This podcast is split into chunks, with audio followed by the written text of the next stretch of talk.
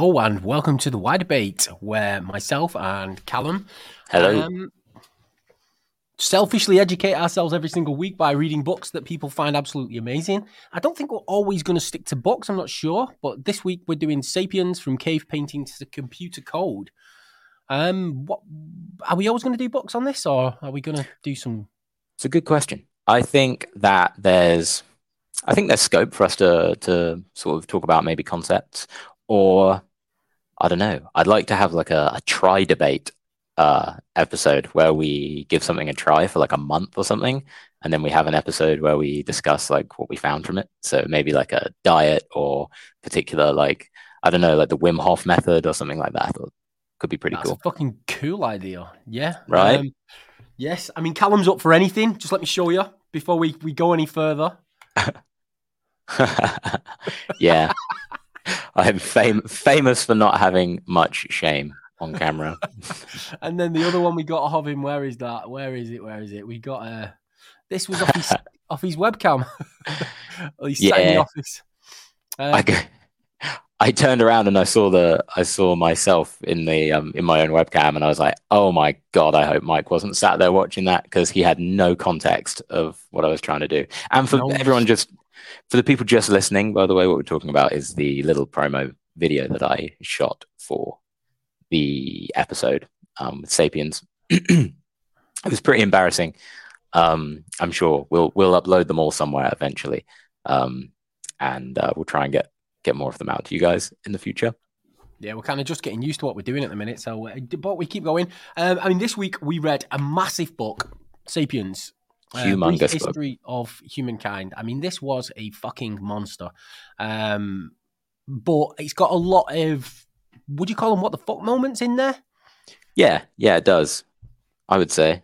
Yeah, I, I actually wrote in my notes. I have at least three what the fucks. I went through them today, and I, I counted my my what the fuck count was at three when I, uh, which is quite a lot. I haven't had that many in in uh, a lot of the other books, but I think this the way that they were described in this book made them a bit more like, you know, they were a bit more powerful because of the way that um that the author um you know the subject matter is kind of horrible. Like we'll, we'll get into it in just a sec but um yeah I, I i found this book quite difficult to get through in such a short amount of time mainly because the topics that it covered were so big and really deep that you read a part and then you're like oh, i need to think about that for a minute but because we're on a bit of a schedule it's like i need to think about that for a minute okay now i need to move on to the next part otherwise i'm not going to get it finished so i found that a little bit uh tricky with this book. I've actually read the sequel to this book as well, and um, I had exactly the same thing. It took me like two years to finish.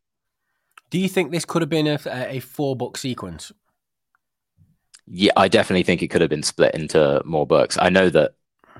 I I know that basically, eventually, his his the books that he's written are um are basically a sequence. Like it would have been a colossal book. The end of this book is really really close to the whole second book. So I I know that he probably I think could have broken it down. I would have loved to have heard a bit more about the ancient human stuff, but that's that's just me because I'm a bit of a fan of like No, ancient I was- history, anthropology. I was really enjoying it when it was on about the cognitive. Yeah, the cognitive revolution. cognitive, agricultural, and then scientific. And he kind of jumped. Most of the book was on the scientific revolution, whereas I think the Yeah. cognitive stuff was the most interesting part of the book. Yeah, Um, I agree. I really enjoyed it, and that's where I got most of me what the fucks from because some of the shit we used to do to people, to animals, to um, I mean, we'll go through a lot of it in a minute because we put tons of notes. Uh, but most of the notes this week are kind of less more thought points and more like, holy shit, I can't believe this is true. Like this used to happen type of stuff. Do you think everything in the book's true, or do you think he made it from his own, um, like from his own point of view in a lot of places? I noticed that, like, okay, you you're telling us that we don't know this, this, and this about history, but then you're telling us this is how history was. Um, Yeah, there's, de- there's definitely like um, I think there's definitely a, a lot of opinion in it. You know, like it's his book, so he can write what he wants. But I think, yeah, certainly like some of the things he said. Clearly, he has a very um, anti-religious point of view, which is, you know, fine. He's entitled to that opinion. But some of the I don't know, some of the the ways he was coming at like religion, he wasn't particularly like uh you know, there was a lot of things, the bad things that religion did, but there was also like a lot of kind of interesting. I'm talking about like modern Judeo-Christian religion. Um, I think he gave it a pretty a, a, pretty bad rap, and I think a lot of that was kind of his personal uh, issue that he had with it. Maybe I think. Are you religious? I'm well. I'm not religious. No, I wouldn't say that I'm religious, but I'm going to talk about religion in a bit and and mention it. Why do you say that? Because this made me super interested in Buddhism. Aha. Yeah. For everything else, I was like, I, ne- I never knew what Buddhism was, and I know Buddhism's based on a man. It, doesn't. It's not based on a myth. It's not something where they have. I, I don't know much about it yet. I've not read into it yet, but yeah, basically, it's a, it's a guy, and it's and they don't pretend that it was like they don't pretend Adam and fucking Eve ate an apple off a tree and changed the world and created snakes or whatever the bullshit stories that are that we get told. And it's just a guy who was like proper cool as shit. Um, and I kind of it made me very interested in, in in Buddhism because I was thinking, wow, this actually seems like a lot of the stuff he talks about is real. It's based on real life, and it's just based on being a nice person. Yeah, I mean, last week, um, uh, Naval really put me on to like the the almanac of um, Naval Ravikant really put me on to sort of rational. He calls it rational Buddhism, I think, which um, was quite yeah quite cool. I like the way he looked at at it, and obviously he doesn't necessarily believe in like reincarnation and that side of it, but he's like in terms of like the happiness kind of spirituality meditation techniques and stuff he takes a lot from that i noticed a real sim- uh, similarity between the way that um, Buddhism was presented and kind of like the way that Stoicism um, yep. is as well. And uh, just sort of like the impermanence of external things and, and how, you know, um, the conquering's probably the wrong word, but control of emotions or acceptance of emotions without like letting them control you. Um, I, I thought that we all, we really all need similar. to be able to do that because most people are stressed out like chickens nowadays, running around with what's going on, and, and and if you could just think, don't worry about it. And, and I, I, get I get a lot of this anything to do with history where people have looked at it and and you get the realism. I find that stops you being stressed out. Yeah, anything gives you a bit of perspective, doesn't it? I think that's Small. one of the things that I love about yeah, I love about history. I think it's it's another thing that I love about like um one of my other hobbies, stargazing, going out and looking at the um, stars and stuff.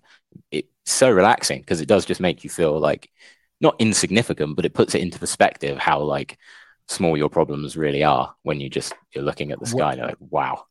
When I uh, when I moved to Spain, we moved to a um, we were right at the top of a mountain.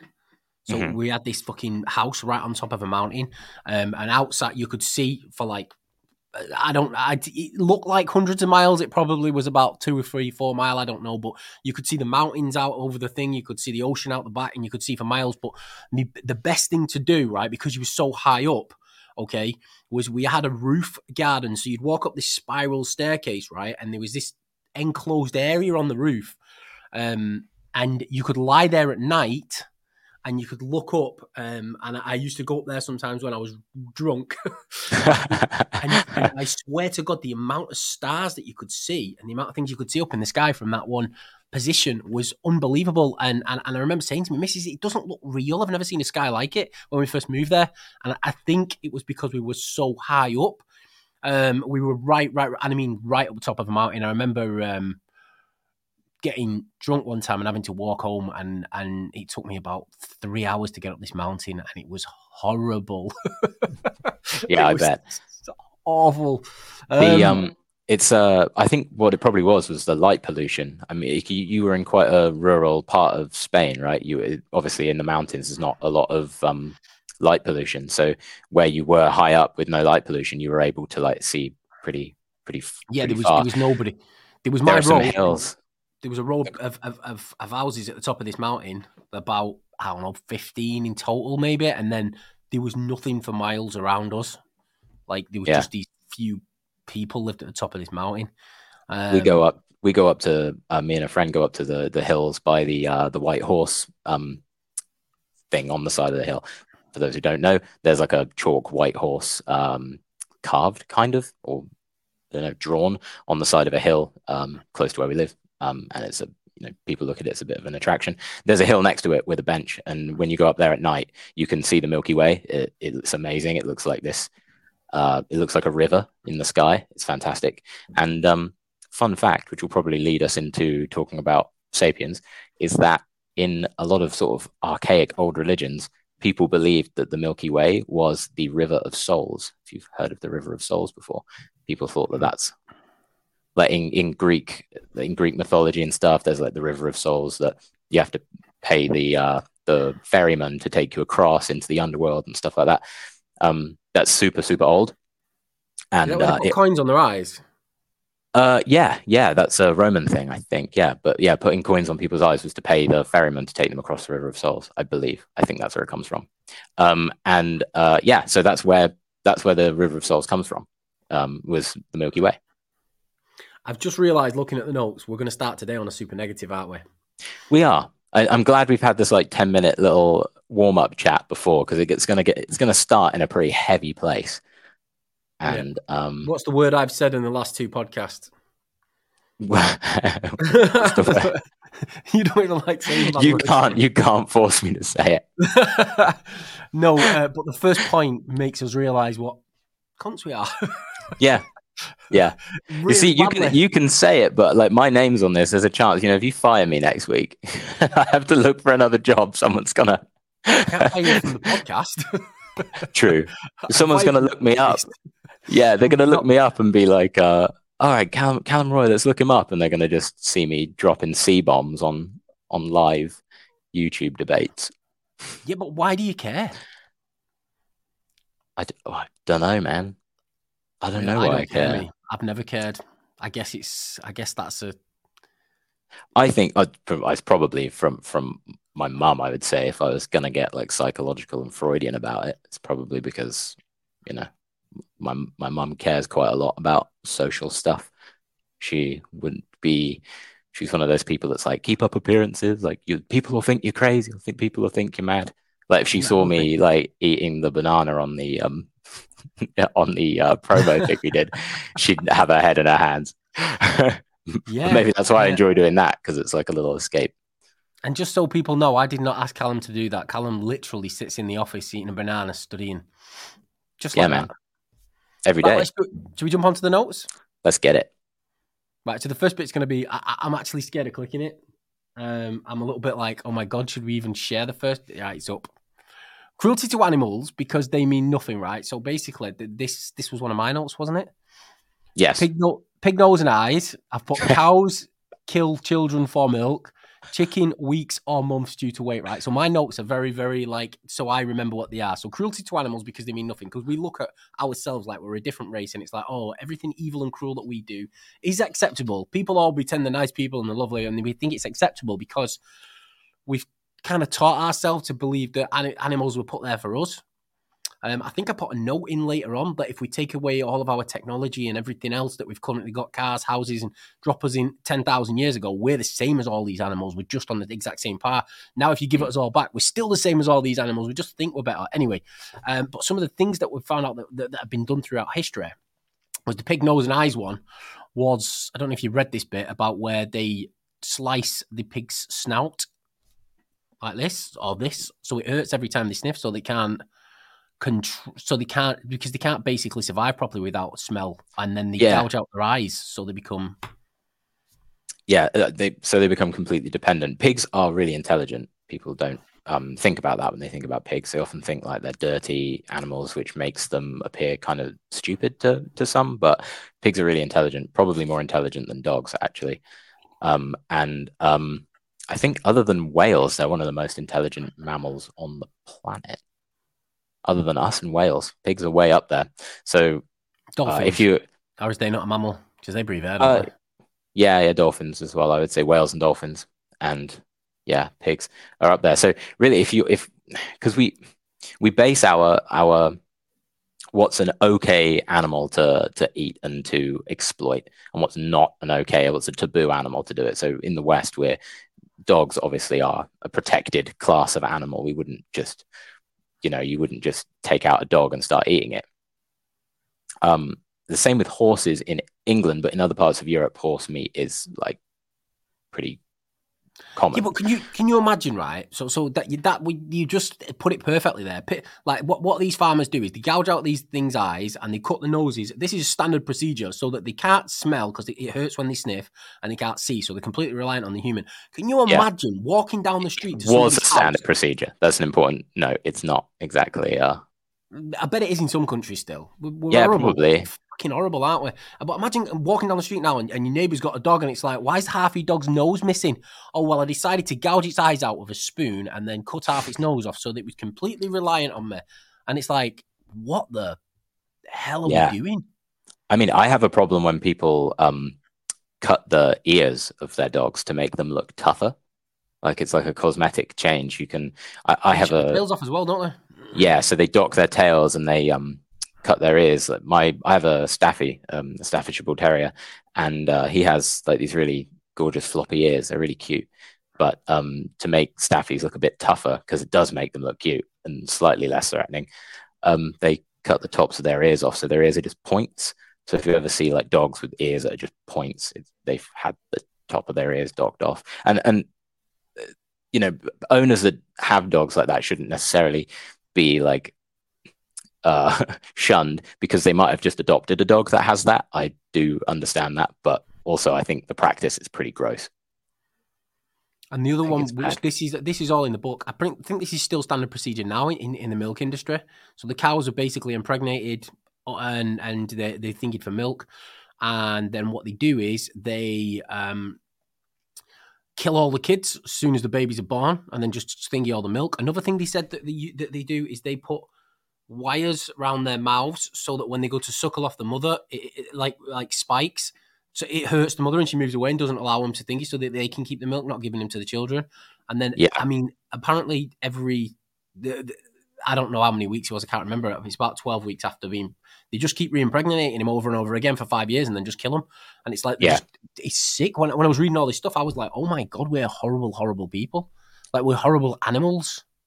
In industrial farming and that kind of that kind of agriculture is heavy. It's really heavy. When you look into it, it's like, ugh. Like people say, don't they? If slaughterhouses had glass walls, everyone would be a vegetarian. Um, Yeah, well, my, uh, my missus, we, we put some on because I said to my missus, this is disgusting. This I don't know if it's true. So we put some on Netflix, and it's shown up, and there was a thing with a load of sheep's heads on a on a thing, and loads of chickens, loads of and the way it was all set up. And my missus is like, I'm not eating meat again, and she hasn't ate meat since. Except she did accidentally eat a sausage roll, not realizing that sausage rolls were meat. Um, but she's like, I'm not eating meat anymore. But again, with the chickens, it's again, it's if they get to size within, is it three months? They get to full size, so that's when they kill them. yeah, yeah. And from a from a a business point of view, it makes sense, doesn't it? Like if a chicken lives for five years, but it grows to maturity in in three months or three weeks, then why feed it for the remaining for the remaining like four years? Just kill it when it gets to the maximum size. You get the maximum amount of out uh, of you know it's it's economical. Uh, and that's gross when you're dealing with life forms. Um, oh, Alden says uh, we're talking about intelligent animals. Alden says and white mice, according to the Hitchhiker's Guide of the Galaxy. Alden, BJJ, and Hitchhiker's Guide. My Yeah, my you know man. Um, I've never read that book, but apparently, um, when I was watching a video with Elon Musk on it, and he said this was his favorite book because it's kind of got something to do with all of everything wrapped up in a comedy, so that people think it's a comedy, but it's not. I'm, I wouldn't mind reading this actually one time. yeah, you should you should read it. It's, it's only short. It's very very short. Um, it's my dad's favorite book too. I read it uh, recently. It's, it's very good. We very could good. probably do two in a week then. Um, in fact, we've also reached out to a couple of authors. Um, we've got a few authors that's going to start coming on with us eventually over the next few weeks that we're going to get on who's written the books. Um, so we're going to do their books and bring it on. Um, and obviously, anybody who is an author who wants to try and get on here, put some notes in the comments or something, and we'll read it. And our team will reach out to you and uh, fit it in. But that's another thing we're going to be doing. There's loads of cool shit we're going to do on it. I mean, it's all about getting educated in it, like, in the stuff that none of us would ever. I mean, I would have never. If when I started Sapiens, I looked at it and it says 2.5 million years ago. And I'm fuck that, throw it in the bin. I don't want to it. But then I had to because of this, and I've learned so much. I see. I have the same thing with uh, some of the business books that we've read, like Influence and stuff like that. Normally, I would not give that a second look on a on a bookshelf because it just doesn't interest me. Like it, well, it it didn't interest me, should I say? Uh, and now, the more I've looked into it and the psychology of it and all that stuff, and and um, I can actually see learning. behind you. I can see influence. I Oh. think I can see expert secrets. I think Oh, yeah. atomic habits, Expert Secrets is one of my favorite books, but that's business, business, business. When you'll be bored shitless reading that, and I'll be like, yes, this is awesome. I absolutely yeah. love it. What's this? Um, I, I, don't remember this. Harlow's monkey experiment. Um, yeah, I'm not sure whether it's in the. I think it should. I think it's in the book. Um, but it basically is talking about um, an experiment they did, uh, which is trying to prove um, that uh, basically that the social connections between animals aren't that important or basically was trying to show how important the social connections between animals are. And they had um, they so they take they took these orphaned monkeys, they took them away from their mothers, um, and they um, put them in a cage. And in the cage there was one uh, like a wire mesh monkey creature with uh, with a bottle of milk, and then there was a fur covered monkey creature with like um with no milk and um, the way that farming and stuff does conducts itself is taking babies away from mothers so they continue producing milk and uh, then reimpregnating them and stuff. That that is kind of how they how they run. But this experiment showed in in monkeys at least that the the monkeys chose the comfort of the fluffy mother monkey rather than the mother, mother monkey with milk. Um wow. which okay, so yeah which shows that yeah it's so much so that it's actually more important than than even getting food. You know, their instinct to eat is actually less developed than their instinct to socialize and bond with their mother. And and that makes sense because you can live without food for quite a while, but a baby living without a mother, not a long time, not in the wild. They say, um, they say, don't they, that the, the, the, cows, the pigs, and, and the chickens, I think it is, there's more of them on the planet than there's humans. So, from a, a um, an evolution perspective, they have won because obviously the amount of times you reproduce yourself over and over again is is basically how they judge whether you're a successful species or not. But they, they also then touch on the fact that if if it's one of the final rhinos that's ever to live, and they're living out in the wild and they're happy, then they're a lot happier than these billions of fucking chickens and, and sheep that, and, and not sheep, that um, big uh, cows that they keep in in these cages. So even yeah. the, the, the, he said something like they're the most successful from the angle From, of there's millions or billions or whatever it is of them. However, yeah. they're also sad. They're all really, really sad miserable lives that they live because of us. We're we're, yeah. we're like a badass cancer type plague on the planet, aren't we? That's killed everything, murdered uh, all other every other threat. They say something about um, it, it's it's one of the islands in um near Australia, um, and basically Tasmania. It might be, yeah. It might actually have been at Australia, and it says that the, the, the, before we populated there, there were massive mammals on there. There were giant kangaroos, and there's all sorts of things which all give birth yeah. to, to babies that are helpless like humans. And then they'd been on there for millions of years, and then all of a sudden, within a couple of generations of people turning up, they were extinct. Yeah, I see. I, I can see from I see both points of view with this stuff, right? Like yes, humans have done things that we would probably universally say are really bad. Um, and with any, but it's important to note that with any animal species, if the population is growing at like a, if basically if if one species evolves or overpopulates to a certain point, its environment is going to be affected. So we could look at humans for are being immoral, say for going to Australia and, and putting into uh, putting into motion like the wheels of extinction for all of these large animals. But let's say that foxes get there's something happens, there's a climate issue or something before humans are even involved, and a certain population of foxes absolutely booms, and they just trash all of these um, they just kill all of the rabbits and the mice and everything in the area, and then they all start starving, and it all gets very horrible, and nature makes a mistake. Na- nature tends to reset itself, but those foxes aren't immoral.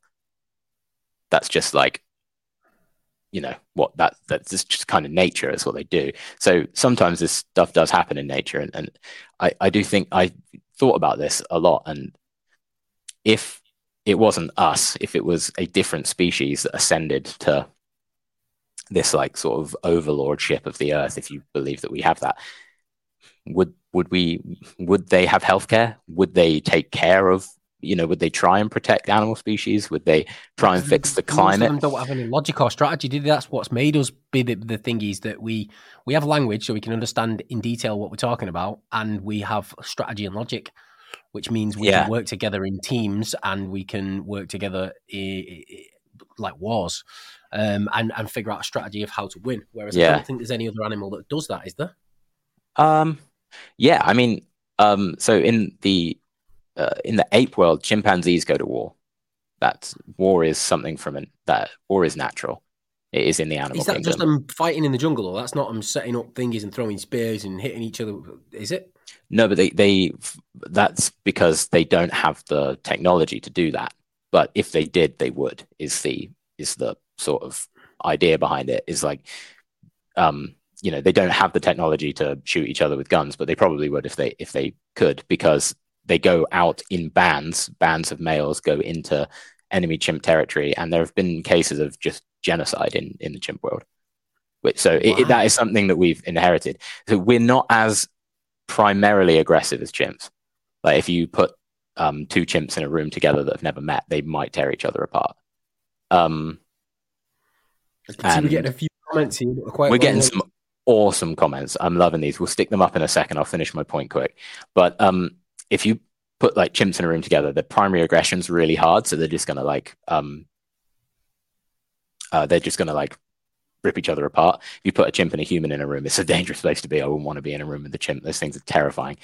And um, but humans, if you put two humans that don't know each other together in a room, they won't kill each other. They will. There will be some kind of like social negotiation. But if reactively, our reactive aggression is super high.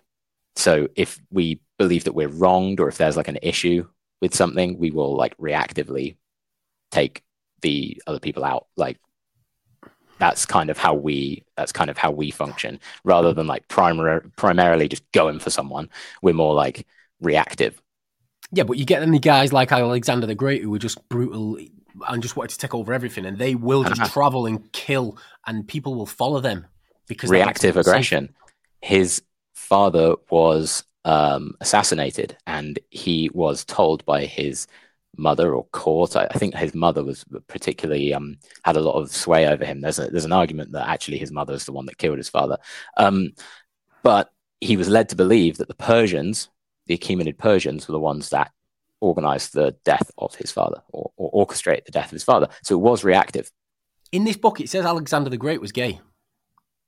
Um, I think a lot of people in Hellenistic in the Hellenistic world had relationships, same-sex relationships. Um, I think in the whole of human history, it's not that uncommon for same-sex relationships to happen. I think we do need to be a little bit careful by using like putting it in the same category of like modern sort of like caring LGBT marriage and that stuff because it's kind of not. It's a bit more. Uh, Well, no, because the guy actually explains it in his book by saying his mother wasn't bothered when he brought his boyfriend home. That's how he explains it in the book. No, because he can do whatever he wants. He was a prince, so if he wanted to fuck a boy, he could fuck a boy. But it doesn't mean that like he would marry a boy. You know what I mean?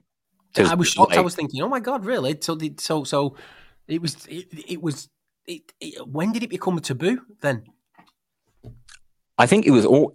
See, it, it depends what. There's like levels of the of taboo with it. Like for example, in Viking culture, if you were, how do I put this politely? If you were a top, right, being a bottom was quite dishonorable. Obviously, if you're a guy and you're getting bummed, it, it's pretty dishonorable in Okay. their society. But if you're bumming a guy, that's just an, ex- uh, an uh, just you exerting power.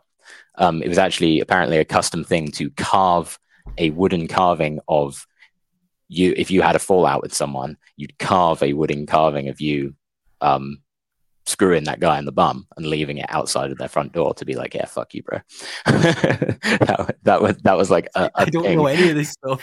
yeah, that was a thing. Um, and, and I think it's similar in in in um the Hellenistic world, and I think some of it comes with like power exploitation too, a bit like how the Catholic Church and um, some other religious sects have been kind of accused of basically raping children um, in the Hellenistic world, in in Sparta, that was like the you know when they do their like warrior training and stuff, they have to live in a house with all these boys, and they get they get given one like mentor boy who like looks after them and teaches him how to be a warrior and this stuff. That was a lot of rape. A lot of rape. It wasn't. It's not that good. It's one of those like blot on history kind of like, oh, let's not talk about that. There's loads of that in this today, isn't there? Right. So I'll yeah. tell you what, I'm gonna I'm gonna share some of these comments. Some of them I don't understand, yes. so I'll let you read them out. Okay, Yuval is advisor to Klaus Schwab, who wants to depopulate humanity. Uh, from the book, The Great Reset. Um, what is going on is down to our peers, not us, but they invert it to make it look like it was us. I think that's right. I'm just um, going to type one second. The Great Reset. I'm just going to put I, it on a, a different tab. Next. So I kind of understand what's going on with that. The Great Reset. Um, oh, sorry. Go on. I'll go back to it. Yeah. So um, I'm not hundred percent um, in the know with this, so I'm probably going to make some mistakes. But from what I understand, it is that there is a um, there is a, a theory, or it's not. I wouldn't say a theory. There's a group of people that have the outlook of um, that there are too many people on Earth, and we need there needs to be less people on Earth, and that's a bit strange when you think about it because loads of people would say that if you ask people like um, you know, is the population on Earth too high? Most people would probably say yes. But by saying that, what they're actually saying is people need to die. We need to kill people, not just a few people, but a lot of people. And um, these, it's weird. It's a bit of a, it's a bit of a, um, uh, it's a contradiction because a lot of these people are really they're like kind sort of liberal people that are like yeah you know we need to save the environment. There's too many people on earth. But it's like okay so who do we kill?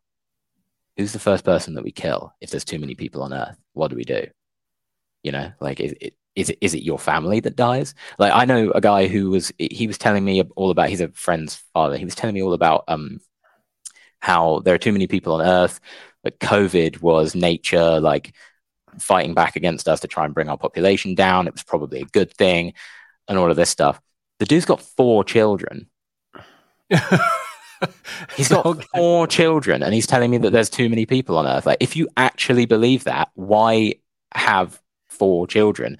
Furthermore, if you have children and you're telling them there are too many people on planet Earth, and uh, yeah, we need to get rid of we, we need you know there's too many people these people are doing you know they they they're controlling everything and we need to like make sure that the, the population goes down uh, you're like raising a genocidal person and if your child then develops horrible mental health issues where they're like oh like i hate myself i want to commit suicide you've kind of done that to them because you've told them that you're you've told them that there's too many people that people are like an evil scourge on on the planet and they need to just disappear.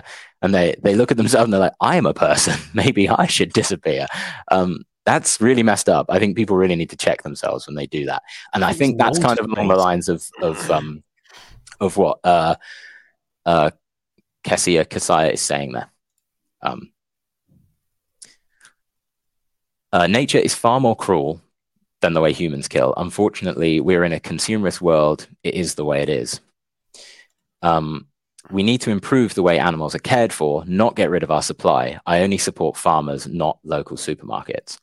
Yeah, I think that's a really interesting point. And, and that's where I kind of ended up with my meat consumption. Funnily enough, I quit eating meat after reading the sequel to this book um, because he mentions it a lot, uh, mentions our uh, our relationship with industrial farming a lot in the in the sequel Homo Deus. Um, and yeah, I think that's um, yeah, I think that's something that we, we need to do. If if people need to put their money where their mouth is and they need to support uh, animals that are actually cared for and not in these horrible um, situations, I think rather than cutting meat out of our diets, because I know you mentioned um, it's mentioned earlier in the comments that this this individual came quite ill from not eating from not eating meat and I understand that I wasn't. I was very unhealthy when I didn't eat meat, but I think that was more my culinary skills than not eating meat. Um, I think less eating less meat is um, also a good if if you want to not support that that stuff. You I did it for two less meat. years and it, and it never bothered me. I did it for two It years and then I went back to meat because I like turkey. yeah, I'm I'm eating turkey a lot at the moment, actually. Um, yeah, I- I think it's just trying to balance it and eat, you know, eat less. People wouldn't have eaten meat for every meal anyway. Um, Uh, Steve was talking past, about the monkeys here before. When we were talking Oh, about yeah. the monkeys, did he whack Yes. each other with sticks? Did they? yeah, yeah, they hit each other with sticks. And then he did put this comment here, which I, I don't know what this means. Um, this, I believe, is from when I was. Uh, so he, he's saying that um, that it's like prison. There's no women. Uh, he was referring to when I was talking about um, male uh, sexual relations and like the power dynamic between male sexual relations and how, Ah, uh, like, because like homosexuality is kind of it's about love, not about just not about just fucking. Companionship. Actually Right. having someone there that you give a fuck about rather than just feeling completely on your own. Because that's one of the main things humans need in it is, is is and I guess if you're in a prison for the find you attractive, but I want someone I can talk to. Yeah, I think it's that, and it is also a power. It is just also a power dynamic in prisons. It's pretty gnarly in there, isn't it? And and people, you you know, if it, it's the ultimate disgrace, I think, which is weird, isn't it? Because if you're looking at it from like uh the perspective of like modern our modern perspective on homosexuality that sounds like i'm saying something really offensive but i think that's just the way it is viewed as like a as a as a straight man to be like well no it's the same with women. To be raped is is like horrific. Like it's really bad like worse than death in a lot of cases. So um yeah i think that's just where it comes from in prisons man. Um yeah. Okay. Um oh yeah continuing talking about um animals. So our relationship to animals wasn't always this way. Um we we used to be very different towards animals. And i think in the book he says about um he says about large uh, like mass extinction events and and humans being like uh humans having playing their part in mass extinction events and like they definitely did but there were mass extinction events before humans there are lots after so don't get me wrong but there are um Na- I believe it was in Native American societies. There was this um, concept of totem animals, where each tribe would have a totem animal that would be like their sort of sacred animal. That is an animal that they wouldn't hunt. Um, a Okay, lot got you. time. So if, if that's their protected animal, say it's the the snake or the fox or something like that, In the UK, you're not allowed to kill swans, are you? uh, no, you're not, um, because they belong to the royal family. Is that? I think that's Something to do with that, yeah. I, I remember being told by my mum when I was a kid. I don't, I don't know the rules around it, but I know she said if you kill a swan, you go to prison. Whereas if you kill a a, a dog, you probably get a slapped ass type of situation. And it's like, what's the difference? She, that was kind of the question. I remember Yeah. saying it, and then I thought, is that is that is that true? But Yeah, I'm assuming I- it might be. Uh, yeah, they're a protected animal. Um, to be honest, royals protected uh, lots of animals in the past, especially in the medieval times, because of uh, people being forced into agriculture. Um, there was this concept called serfdom, where you would basically live on a rich person's farm and work for them in order to have a place to live. We don't look at serfdom as slavery, but it's kind of the same thing. It was like the poor people were enslaved by the rich people. Um, and um, during that time, there were these laws called poaching laws. So you couldn't just go out into the forest and kill a deer um, because they were protected by the ruling elite so that they could go and hunt them. Um, and uh, it basically meant that if you were starving and you wanted to go shoot a rabbit or something for, for, your, for your dinner, you couldn't. And it kind of stopped people from having that hunter gatherer like, um, lifestyle at all during that time. And, and it was punishable by, by death. Um, poaching, it was really, really bad. So, um, uh, yeah, that's one of the ways that it was sort of controlled. Uh, In I fact, don't know you lot. know all this shit because a lot of this is not in the book, and it's like, oh my god, you know loads. Of no, I, I I love this stuff. I rabbit hole this stuff all the time. Um, it's actually one of the reasons why loads of people went to America in the first place, and why America has such um, unique hunting laws, um, and and liberal and free hunting laws. Um, that we don't have in Europe. Like it's really hard to to hunt in a lot of places in Europe. Um, and um, yeah, and I think that's uh, people left the Britain because they were like, well, you know, if we we can't hunt for food, we can move over to the Americas, and we will freely be able to kill all the animals we need to sustain ourselves. If we if the people who um, emigrated from Britain and Ireland and Scotland it, when they first moved to the Americas, if, if they weren't allowed to hunt animals, they all would have died. So they because it, takes time to set up a farm and stuff like that. So yeah. they had to they had to go back to being hunter hunter gatherers, and obviously it got out of control with long hunts and stuff like that, where people were like the fur industry boomed and loads and loads of animals were getting killed. And then you've got people like Teddy Roosevelt, for example, puts in um, controls that mean that people only go after older males. Like that's why the trophy hunting's a big thing, like going for um, like old males with big antlers and stuff like that, it basically stops the population from getting wrecked. Um, um, which I think is cool that humans are like in a good part. It is it's a I think it's being in touch with nature and being in in touch with the food chain is super important. I think it probably morally, in my view, more moral to go out and hunt an animal and, and kill it, obviously in a clean way. Don't go out there and try and stab it to death or something. But um, to kill an animal cleanly whilst you're yeah exactly. Um uh, where's it gone? I've got it here. Oh there you go. We did it at the same time. If you have the possibility to eat uh, just meat that you personally raised and killed, that's great. So yeah, like having your own farming, um, having your own sort of like small scale farm, or or um, going out and legally hunting an animal that is, you know, I, I think that that's more moral than eating from a from a supermarket. Personally, some people might disagree, but that's fine. Um, right. What were we talking about earlier? Right.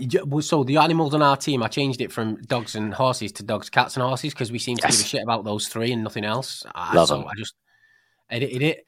Um, and then when we when we finished the animals section, we moved straight on to myths. We do. Um, should we should we talk about the animals on our team briefly? Yeah, man. Um, so, um, do you have any pets? Mm, two kids. no, I, mate, I'm, I'm, I'm, I'm.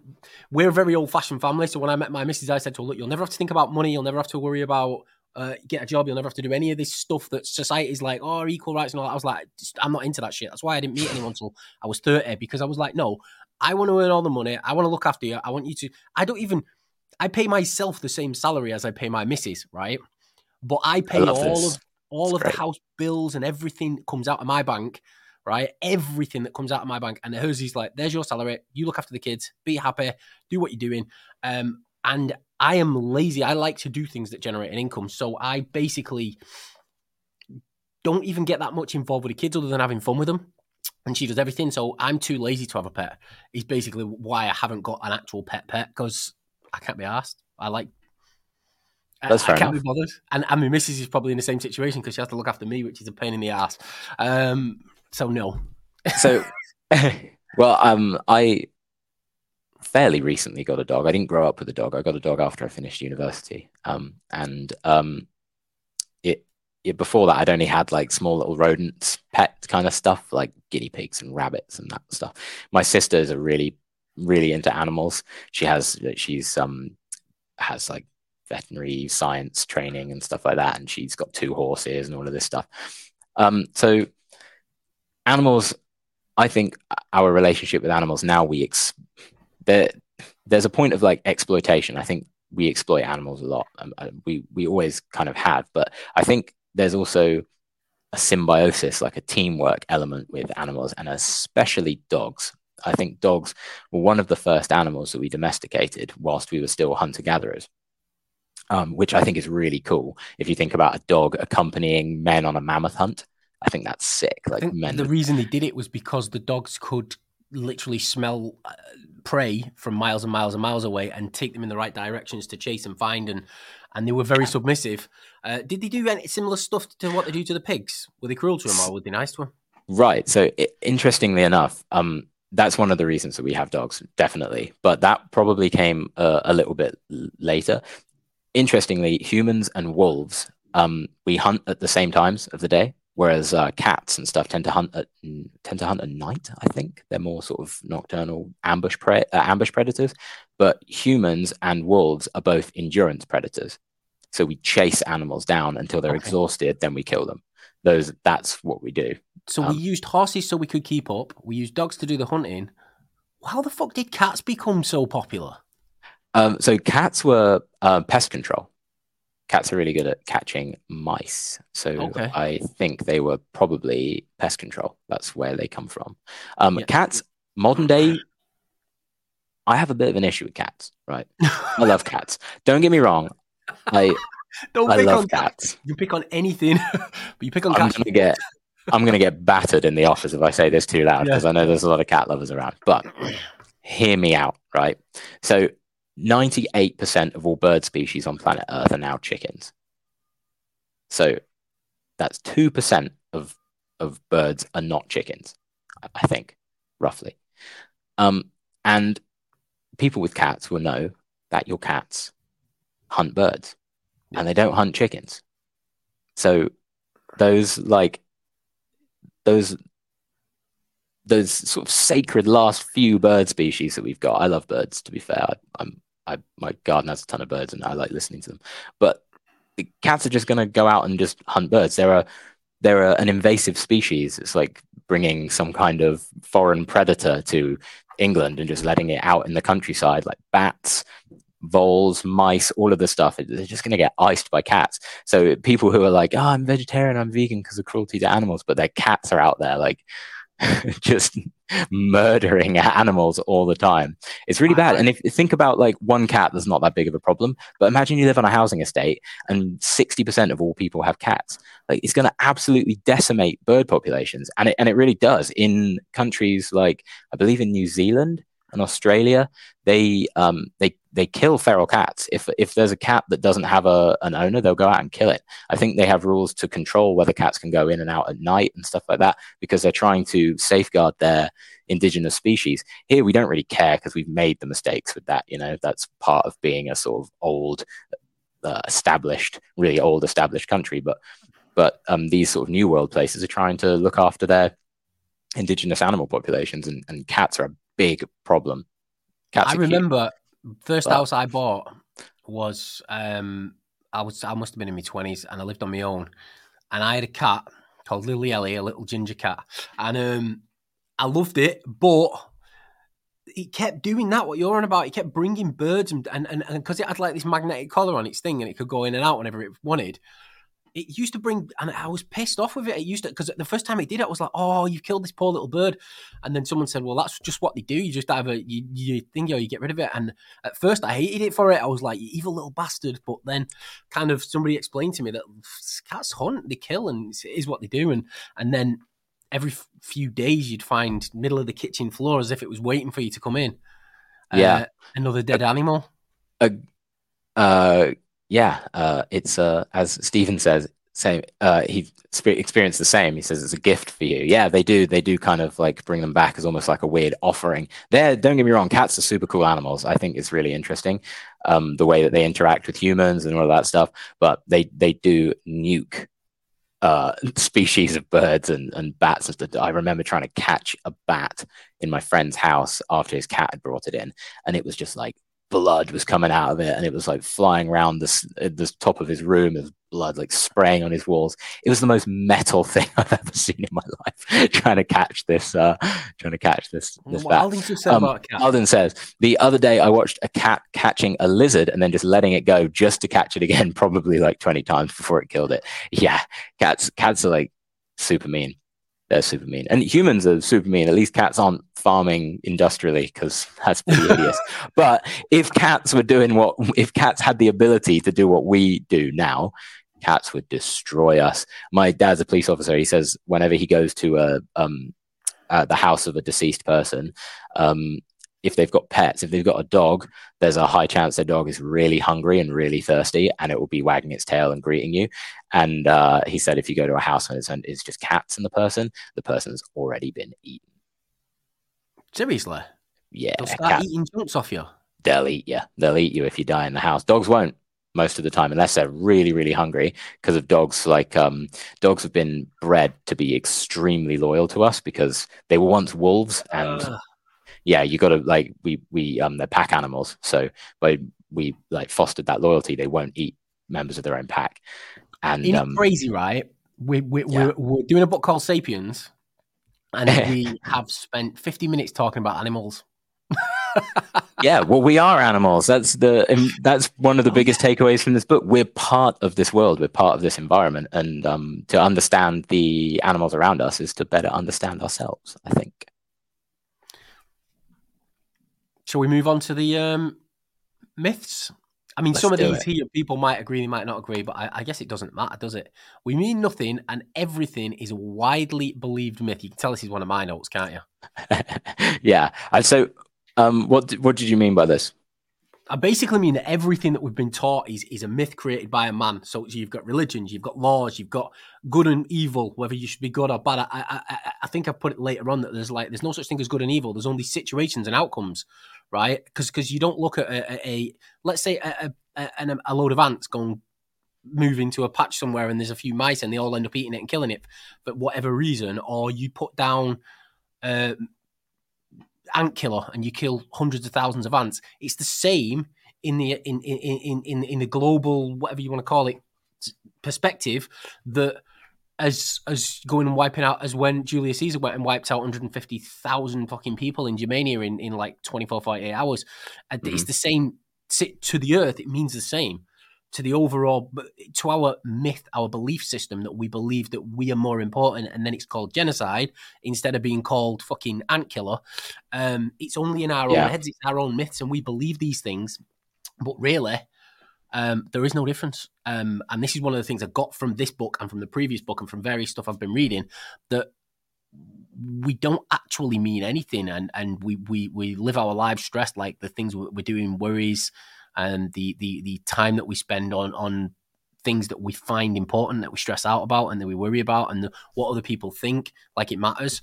Um, i think we we thinking this more on the previous when we said like we've been around for 10 billion years then you're born and you maybe live 80 years and then the world's going to carry on for another 10 billion years with it's the same as if you'd never been born. Um, and i think if people can understand that they'd stop stressing out they'd stop worrying about dying they'd stop feeling negative they'd stop stressing about everything when you realize that the whole point of it is just to breed. Yeah. So like i've got two sort of like um, i've broken this into two parts in my mind. So like we mean nothing. So there's a really freeing element of being like not, uh, you know, not attached to like, you know, oh, it's a do or die. If I if I don't, you know, get that promotion at work, everything I've ever worked for is just nothing. It's um, that's external. You, you're you're there's more there's more to life than that kind of stuff, right? We we there shouldn't like pressure. We shouldn't be putting pressure on ourselves. Um, because it, it, like you said, we're just like a, a firefly, just blinking for a second and then gone. Like, um, so uh, definitely understand it from that perspective. From the perspective of um, inner happiness or satisfaction, I think that um, meaning meaninglessness is a bit of a double-edged sword because you have to derive meaning from something, otherwise you'll be extremely unhappy. But knowing that uh, your meta meaning, like the larger meaning of everything, is is not necessarily as important as you might think. Um, I felt like that when I had kids, right? So I basically, I mean? Yeah, because basically I, I was 30 when I met my missus now and I had no kids. And I used to get wrecked all the time. Why? Because I enjoyed it and I thought, well, there's no fucking point to any of this anyway. What's the point? And I didn't care. And, and so I, I, I, I basically would, would drink a lot, would party a lot, would go to different parties every single day and do all the crazy shit that everybody thinks is amazing fun, but it's not, it's really boring. Um, and then, and then, and then I had my son. And as soon as I had my son, it's like, it kind of all of a sudden it was like, oh, there's a point to all this shit. There's actually a reason for it. And then I realized, and ever since then, I've pushed forward to try and make my kids' lives as good as I possibly can. But before that, I had no point of being in it. And it's all because we are replication machines. And because I'm probably not as educated as most people, I sat back and was like, well, there's no point to any of this shit. So why not just have loads of fun and not worry about any of it? Um, and then my kids came along and it's like, okay, now you need to actually, because they mean something to me, even though there's no point to it. Their happiness means something to me, and it kind of that's what you've just explained was was kind of why that meaningless had a meaning as soon as I had kids. But before that, there was I didn't care. Yeah, I just had fun. Yeah, and it's like almost like if you attach your meaning to to just the accumulation of things. Um, we have a comment here says, um, I feel lighter since clearing my home. The last two years, I'm no prezzies, please, as more stuff to declutter. Uh, even told friends no presents for my 60th this year either. Yeah, and I think that is just you. You say it quite often. The quote, like the things you own end up owning you. I think that that's very true, and um, I think that yeah, taking charge of your space as well is really important and making sure it's like decluttered. I say with the most cluttered desk in the world, um, but that's that's work. That's a little different. But I think if you're living in your living arrangements, it's important to have like I don't know a bit of space to just be like, ah, okay, nice. You don't need to accumulate all these stuff. It, it doesn't mean anything. Those presents don't mean anything. What means something is the um, authentic relationship you have with the people that want to give you gifts that's way more important than any present and it is something that um yeah it's something that will you know will pay itself back all the time um i think present giving is really you know it's it's something that we've been told it's a myth that we've been told is really important and i think uh, there is a an element to gift giving which is uh, an in an it's an innate thing. It's a, an instinct because you know when a kid, I saw it at jujitsu the other day. Two of the kids fell out at jujitsu, and um, I was listening to their parents talk, and um, they said, "Oh, it's okay because little I don't know, I can't remember their name. Little so and so gave the other child a lollipop, so they're friends again now." And I think there is an element to like, you know, if you if you were living in a tribal hunter gatherer society and you accidentally killed the totem animal of the tribe next door, um, you could pay you you could pay your respects by maybe giving them some of another food source that you have or some sort of shells or precious stones or something of jewelry to be like yeah sorry we didn't mean to do that. That was a mistake. Like we don't want to cause like a massive you know a massive issue i think present in gift giving is an important um, element of trade, like pre-money trade. Uh, but I think modern gift meaning giving that matters, not the not the the object, because none of this Yes. shit here, like this or whatever, anything, it don't matter. Like none of it, none of it means anything. Um, I mean, there's quite a sad comment in there that, that, that Stevens just put up. My son had leukemia. Uh, not a doctor, so no clue how to fix. Puts it in perspective. That's the sort of shit that, that, that over everything else, like that's that's that's all that matters. Is, is, Yeah. is your kids, your family, the ones you love, and everything else is kind of just shit that was here before you came, and the shit that will be gone. And whether whether it's been turned into a wallet like that, or whether it's been turned, or whether it's still mud in in the ground, is kind of. It, it, it was here before you came. I mean, that was probably used to be a cow. Actually, thinking about it. Um, yeah they say they say that uh, the well uh, um, a well person wants a million things and a sick person only wants one thing and it that's uh Yeah. I, I remember because I, I was when, when I got really ill, I, I was stuck in a chair. I told you, didn't I? Was stuck in a chair for like two Yeah. years, and I ended up going from about fifteen to about eighteen stone. So I put on a load of weight, and, I- and I couldn't walk. I couldn't think. I, I- I had an operation, and they cocked it up. And but at the time, I was making loads of money, but I was super depressed. I was super.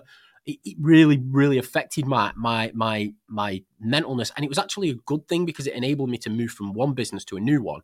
But it was kind of at the time the only thing I cared about. It's like wow, watching people walk across the street not in pain. It was like I felt jealous.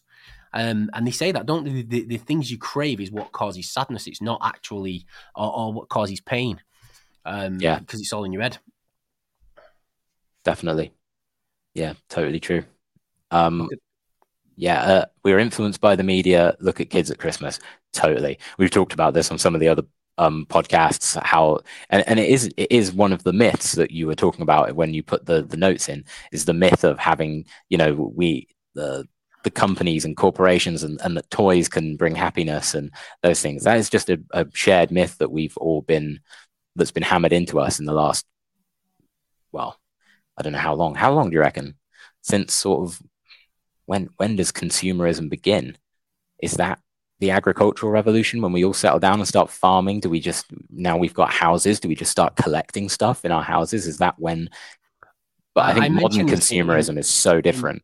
in notes later on, and I think I do it where I say that re- there's no religion or ide- ideal. Is it called ideologies? That Mhm. it's it's not the religion or the ideology that catches on. It's how it's marketed that catches on. Yeah. Right? And, and so, so, so there's no religion one, one better than another. There's no religion, and there's no, there's no belief system, or there's no, there's th- th- anything that we do on a day to day basis, whether it's in a Western society or, or, or not, or, or where they do it. There's no difference in in what they do and why they do it. It's all about how it's actually marketed to whether it catches on or not, not the actual belief system itself. That's why some absolutely ridiculous belief systems have become super, super, super popular, whereas other ones that actually almost make sense, are, um, or even make sense in some occasions, are not widely spread because they weren't marketed the way that they weren't gr- either marketed so that people want to join or marketed aggressively so people feel forced to join like like when when when when the romans went out and took over fucking half of the half the world everybody became romans but then the first generation hated the romans but the second gen- generation of let's say the Brit- the English when they take it took over the UK were born Romans with Roman beliefs and Roman so they were actually then Romans. It wasn't that it was a better belief system or a worse belief system than the one before. It was that it was marketed better and it was aggressively marketed by saying, all right, well, we'll just come and kill everyone who don't believe it. But it was still how it was marketed. And it's a form of market. That's how I look at it. Like, No, uh, I agree. and I agree. Like you, you, you can look at it in talking about the Romans, like the way that their culture sort of works, and I think this is one of the defenses of nationalism in a way. We'll talk about empire later. I think this, this to me is a way of defending nationalism. I could be wrong. It's just something that I thought about, but um, with Rome, you have loads of people that even though they live miles from Rome, they might never have been to Rome. They count themselves as Roman, and they might actually be a Gaul, and they might actually be a Briton. Uh, they might be, um, you know, like a, a Goth or someone else, another people group, even into the Middle East. Um, they they still count themselves as Roman, and I think it's because of the Roman national identity being extremely strong. Um, they have their own founding myth of Romulus and Remus, which is like a very powerful founding myth. They have um, the way they conscript people into their military. They must have had a really strong sort of national. I know that they rewarded people that did military service with with land, and they treated people people equally. Like you know, if you joined the military as like an auxiliary, if you're not a citizen of, of Rome, you had to be an auxiliary. Um, until later, which actually kind of screwed up the whole system. But the um, then you'd sort of you know serve the if you serve Rome, then you end up getting something back out of it, and that was a real sort of I think that garnered a lot of like national pride and people, you know, people are attracted to that. Like you said, it's marketed really well. I think you could say the same thing about it's also British safety. Empire. Yeah, Safety is one of our security as well. Driving forces, because if you think right, there's a hundred thousand fucking Roman soldiers on their way to where we live. If I just turn around and say I'm a Roman, I believe everything you say. You guys are the coolest. I, I can live a nice, safe, happy life. Whereas if I turn around and say "fuck you," I'm English and blah blah blah, bam, I'm dead. Yeah, but I think it's also important to know that to note that there wasn't uh, as much of a collective national identity before. You know, the Britons weren't like, "Hey, we're Britons, we need to stick together." It's like, no, I'm part of this tribe. I'm like a Belgi tribe, or I'm this tribe. I'm um, oh, I can't remember. Boudica was one of them. I can't remember what her Yep. tribe was called. Um, but let's say generationally, with no Romans involved, they've been warring for like five or six centuries or something crazy like that. And then a third party comes in. If you get on side with that third party really fast, you know, you're going to be like, cool, I'm buying what you're selling. Let's go kill those guys.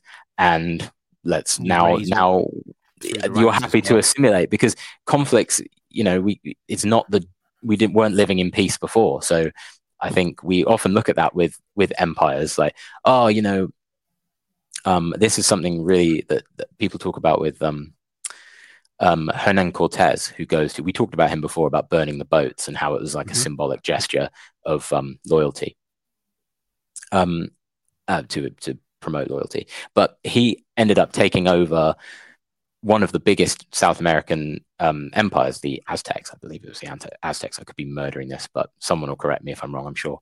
Um, so he goes there and he's only got he hasn't got that many men when you think about in the grand scheme of things taking out an entire empire and people look at that situation as a black and white thing hernan cortez invader bad aztecs local population good however um, as much as hernan cortez put in the the uh, sort of nasty type of christianity spreading throughout south america that ended up loads of people getting killed in spanish inquisition and whatever um, it was really horrible, and the persecution of the natives was abhorrent.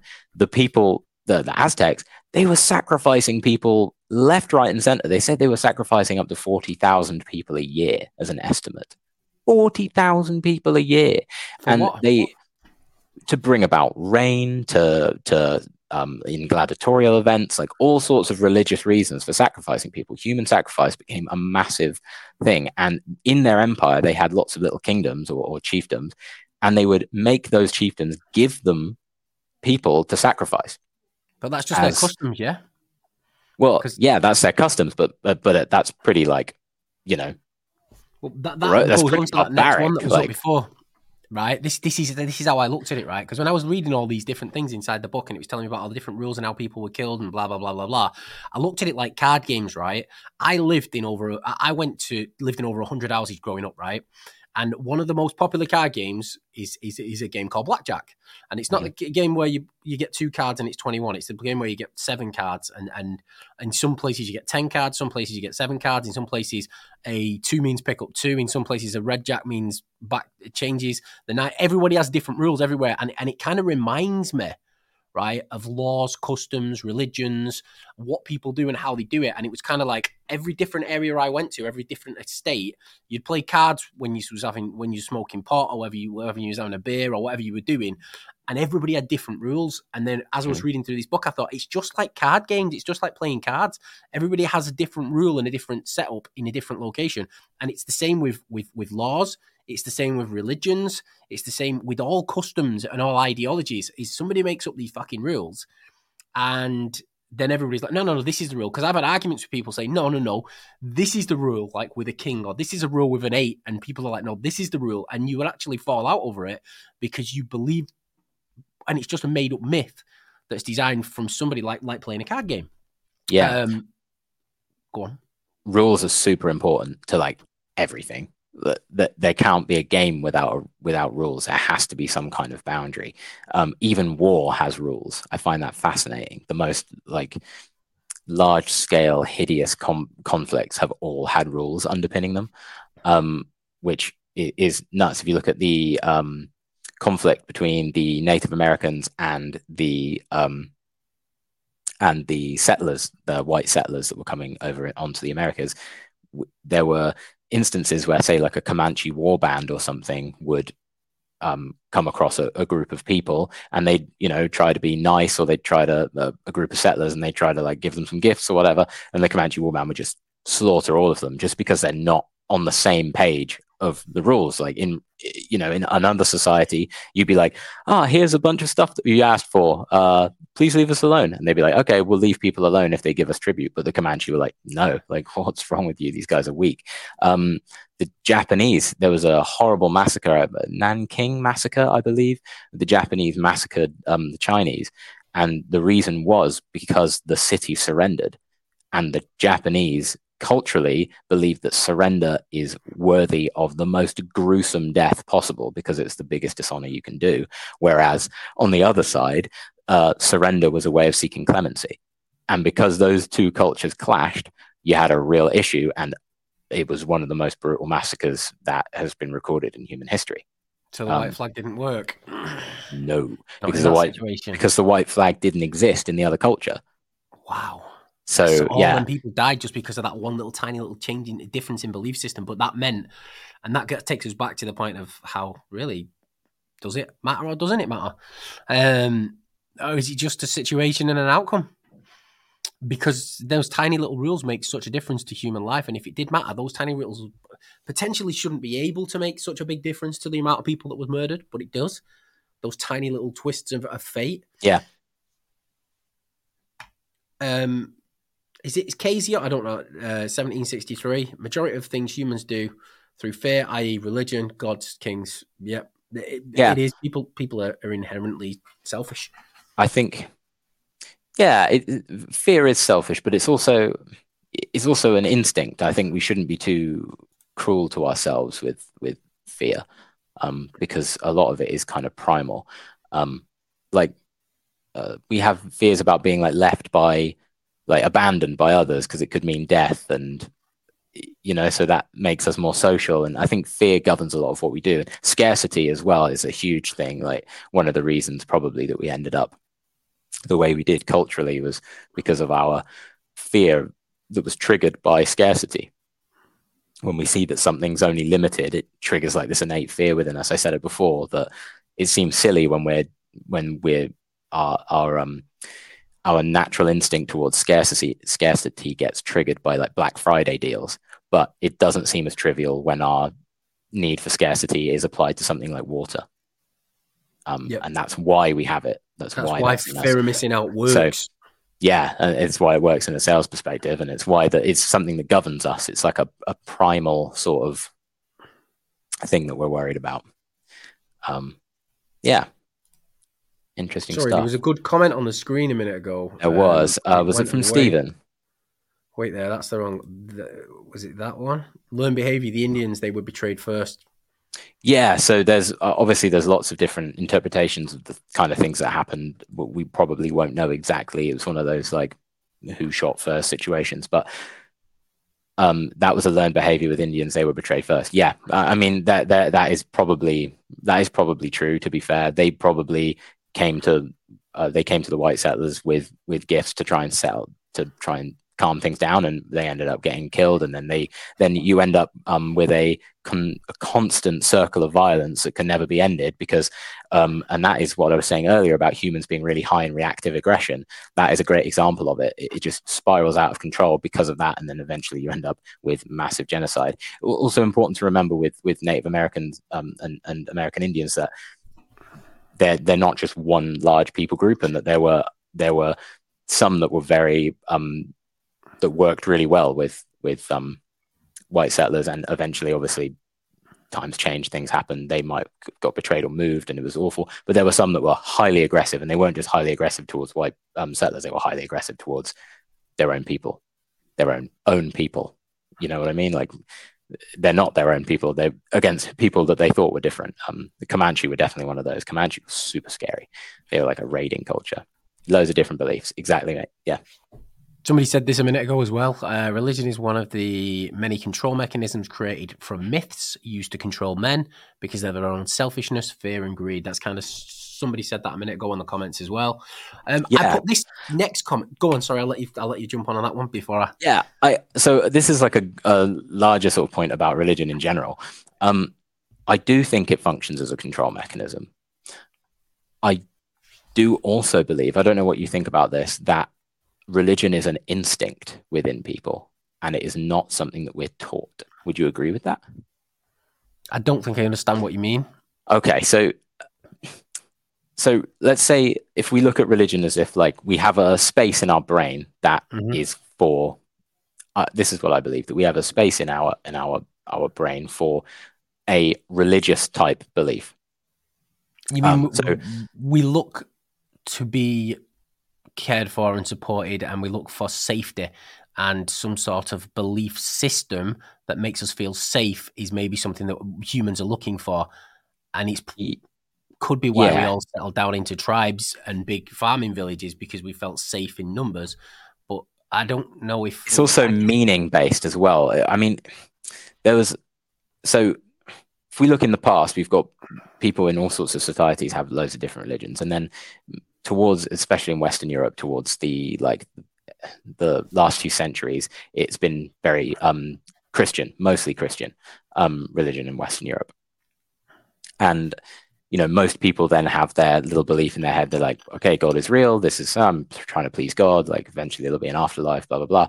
And then religion ends up kind of getting killed around the time of the French Revolution, right? And Nietzsche says, like, God is dead and, like, there's not enough water on the planet to wash the blood from our hands and stuff like this.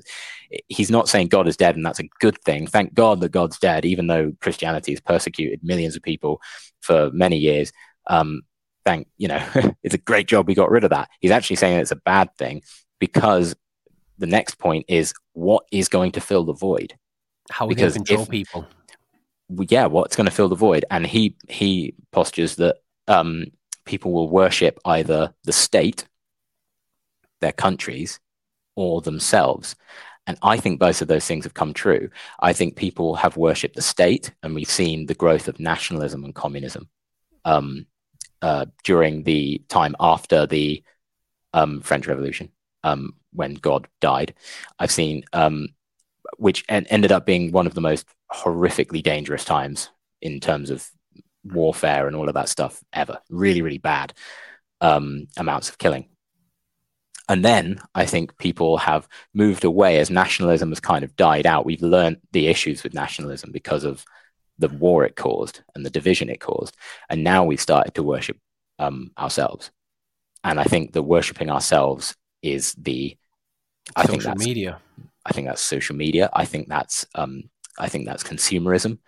Um, I think that that um, it's also down to sort of like that, that it's become like our identities have become attached to what we consume and what we don't consume in our ideology. So it's like, uh, I'm a vegan. I only date vegan girls. I'm only going to marry a vegan. I can only, you know what I mean? Like I, I'm, I'm, I, am a leftist. I, I will only marry someone who has the same political views as me. Ridiculous when you I'm think a, about it, isn't it? I'm a yeah. It's it's madness. Like, why do we care that much? It really like, especially with political views. It's like diversity is really good in that situation. That's what democracy is all about. We shouldn't be agreeing with each other all the time. There needs to be a nuance and there needs to be discussion. And I think right now it's like discussion is bad. Stay with the people you agree with, and then we can have our internal discussions over here about how much we hate the other people.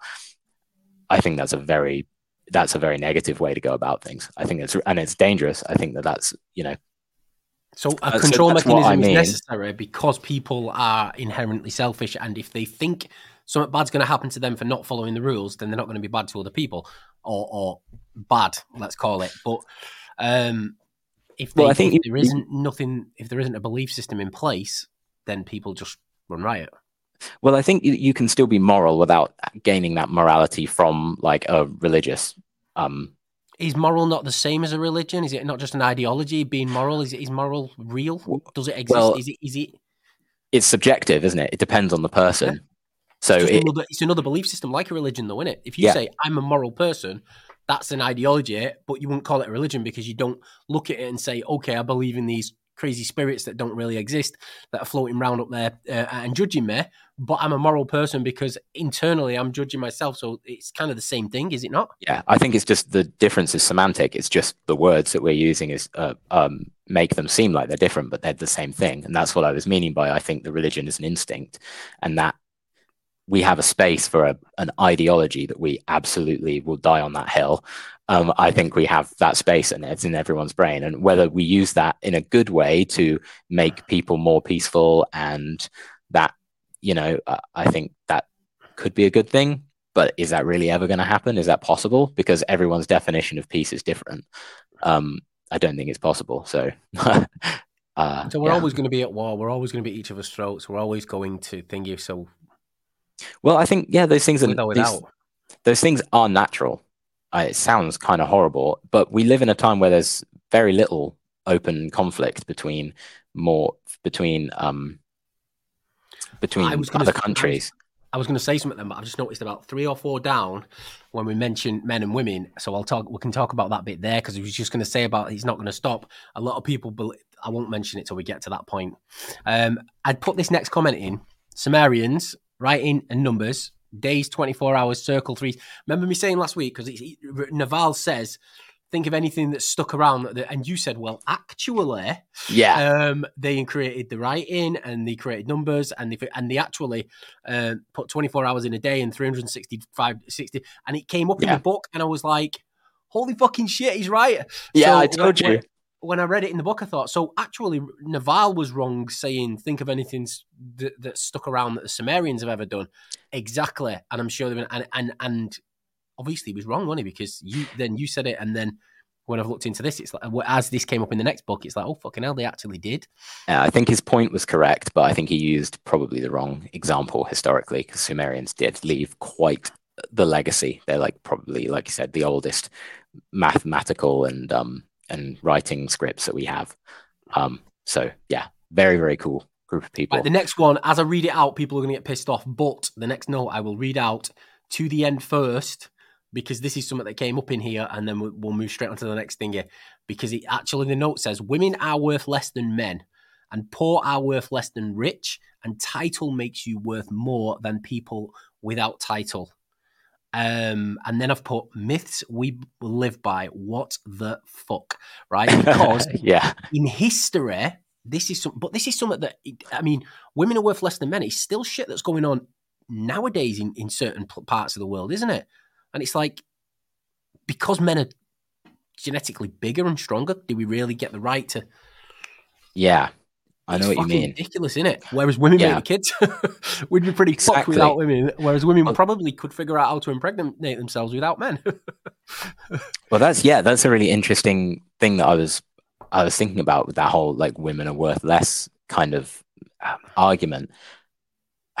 I think it it's really crazy, and I think that we don't actually represent that in our behavior towards women, especially girls in our families. For example, you you're more likely to have a if you if you've got a if you've got a female child, you're more likely to to be more controlling over when they can and can't go out of the house because I there is that. like a a sort of uh, there's like a, a, danger to them and i think that's what that's saying is perhaps a a woman's worth is her um i think that's a natural thing. And i think it actually comes from people i think it comes from the if you look at like the historical worth of a female child. So it's like the historical worth of a male child i suppose would be to um you know marry um a woman join to like you know join families together but it also they could they, they are more the the sort of male leadership thing was more of a trope back then. So you have these male leaders that would they're they're quite important because they can protect the women in the group. Do you so do you, do you feel like that happened because the women that had babies ended up needing to protect those children. The women who were violent and were like men, okay, out there violent, wanted to go and kill and fight and do wars and shit, never ended up having any kids. So their genes died off. And then the more homely, and so so, so kind of genetically over the because the women are the ones that can create the kids, whereas we can't. Um, the, yeah, the, the, wild women's genes kind of died off because they went out to war and never ended up having kids, uh, whereas the women that could have children, uh, the, the women that were more homely, ended up having the kids. And and the, uh, do you get? What, am I making sense? Yes, I have a, a point about this um, that I written down, but I was I was going to um, mention about um, women like having a child. Obviously, you can't go out and hunt for food necessarily when you're really heavily pregnant. Although they have done a um, there's a an ultra marathon runner. She's a female ultra marathon runner, and um, because we look at like the speed, like the sprinting speed between men and women is very different. Um, although uh, their long distance capability, the capability of running long distance, is actually not that far off.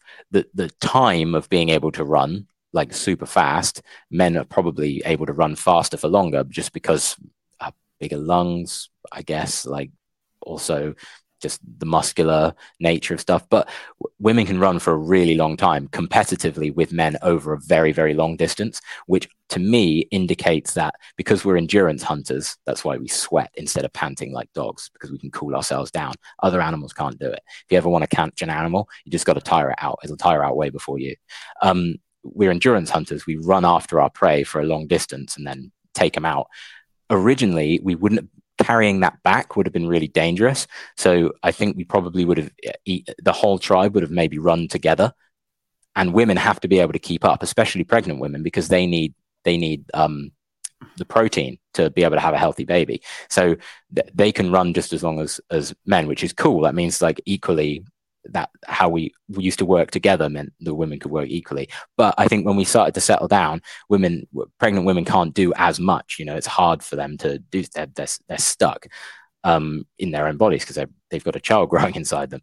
Um, so men, they had to trust men to like go out, mm-hmm. get stuff for them, and then come back. So they had to be more socially adept, and they needed to have um, uh, they needed to have um, social groups within other women like that's why we talk about the importance of gossip and how learning to gossip makes tribal communications really really strong. He talks about it in the book.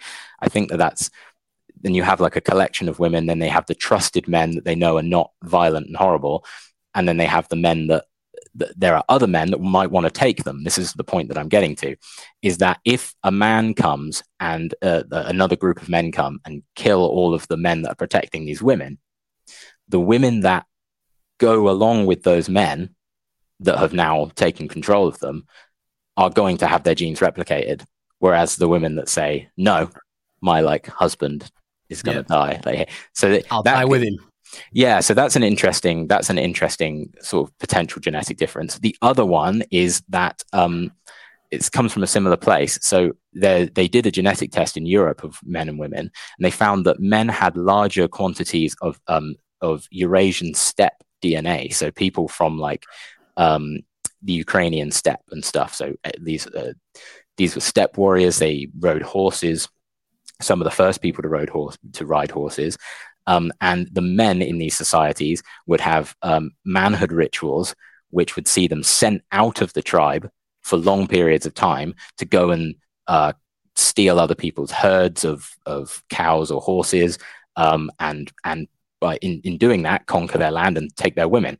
Whereas women have a higher percentage of sedentary um, early neolithic farmer dna i could be wrong here but that's I'm. Do you remember that word? Yeah. well, carry on. no, but but basically the point is you have roving bands of young men going out and spreading their genes um, westward across Europe. Um, I, I, only know about the European um, uh, spread of this. I assume they spread it eastward as well. It would make sense, wouldn't it? Um, they were going across Europe, and the people that they were finding there were sedentary farmers. And the male sedentary farmers were like, "Well, shit, I can't fight these warrior horsemen. Like, we're not prepared for that kind of stuff. We we don't do that. We're not raiders. We just live in these. We're more peaceful." They would get killed off. Their wives would get taken, and so you'd have women with sedentary farmer DNA and men with um, steppe warrior um, um, nomadic DNA. Super brutal, isn't it? So yeah, so mate, does that explain why that that sort of trope of men being a little less trustworthy with women and, and being and like wanting to you know travel away and, and meet other girls and, and spread their genes like that? Does that is that where that comes from? Or is it the other way around where women that went with these men got to spread their genes? So actually women who are less monogamous and more open to, you know, he's dead. I'm jumping ship and going with that guy. Their their genes spread. So does that is you know which way does did that work? I'd be really interested to find out because um, I think it would explain a lot about our relationship. But at the bottom of that relationship, I think is um, we have a history of unity, working together fantastically, um, and I think it's the most powerful unit in the world is the family unit. I think when a group of families together make a tribe, it's like the foundation of of cooperation is the family unit, the blood ties that keep us all together. And I think that um, I don't want to get too tinfoil hat about it, but I do think that modern society is trying to steer us away from that. And I think there's a reason that they're doing that because I think that they would like us to feel alone I you think can't, people you can't physically. I know you haven't got kids yet, right? But once you have a kid, yeah. It's impossible to not care about them. It's like I don't know what it is. It's just something yeah. in you there. It's like your own life no longer has any real meaning. It's like everything that you do is about it, not for everybody, but for most people, you yeah. have this crazy feeling in you where it's just like you really do give a shit, um, and you don't about about My, before you have kids. I don't think you can understand that, and it's no. it's DNA. Obviously, it's, it comes from us protecting. I agree, definitely, and I think and years and years before. I think that it's not necessarily the people that are having kids that are abandoning uh, their that relationship with their children. I think it's most it's a majority of people are now not having children. I think most people are not having kids, and I think that that's um, I, I, am just going to pop Stevens up, right? Because this this Do proves it. that the way I do things isn't right, yeah. But you started by saying that you make money and pay your bills and let your wife keep hers. I do the same, right? So basically, I pay both of our salaries. but I pay her the same as me. But what what, what I've always believed is what we do f- for work, unless you actually absolutely love it. Like what everything I do now in work, every single day, I love it and I enjoy it. And I think it. But when I first met my missus, I, I was very old fashioned, like, nah, nah, nah. I'm, I want to look after my missus and look after my kids, and you guys get to go out and live your life and do whatever you want and have fun and enjoy your life. And I'll focus on making the money because that's my job. I'm not saying it's the right way to do it. What I'm saying is that's just how I was brought up. Is men look after women and the families and the kids, um, and it kind of stuck historically. Um, my mum was one of those who would like it was my mother that used to say to me the things you own end up owning you so don't put any value on things um, and she always used to say be a real man like when you grow up, you, you, as soon as you have kids, that's you. You're done. You don't you don't go anywhere else. You don't cheat. You don't look at other women.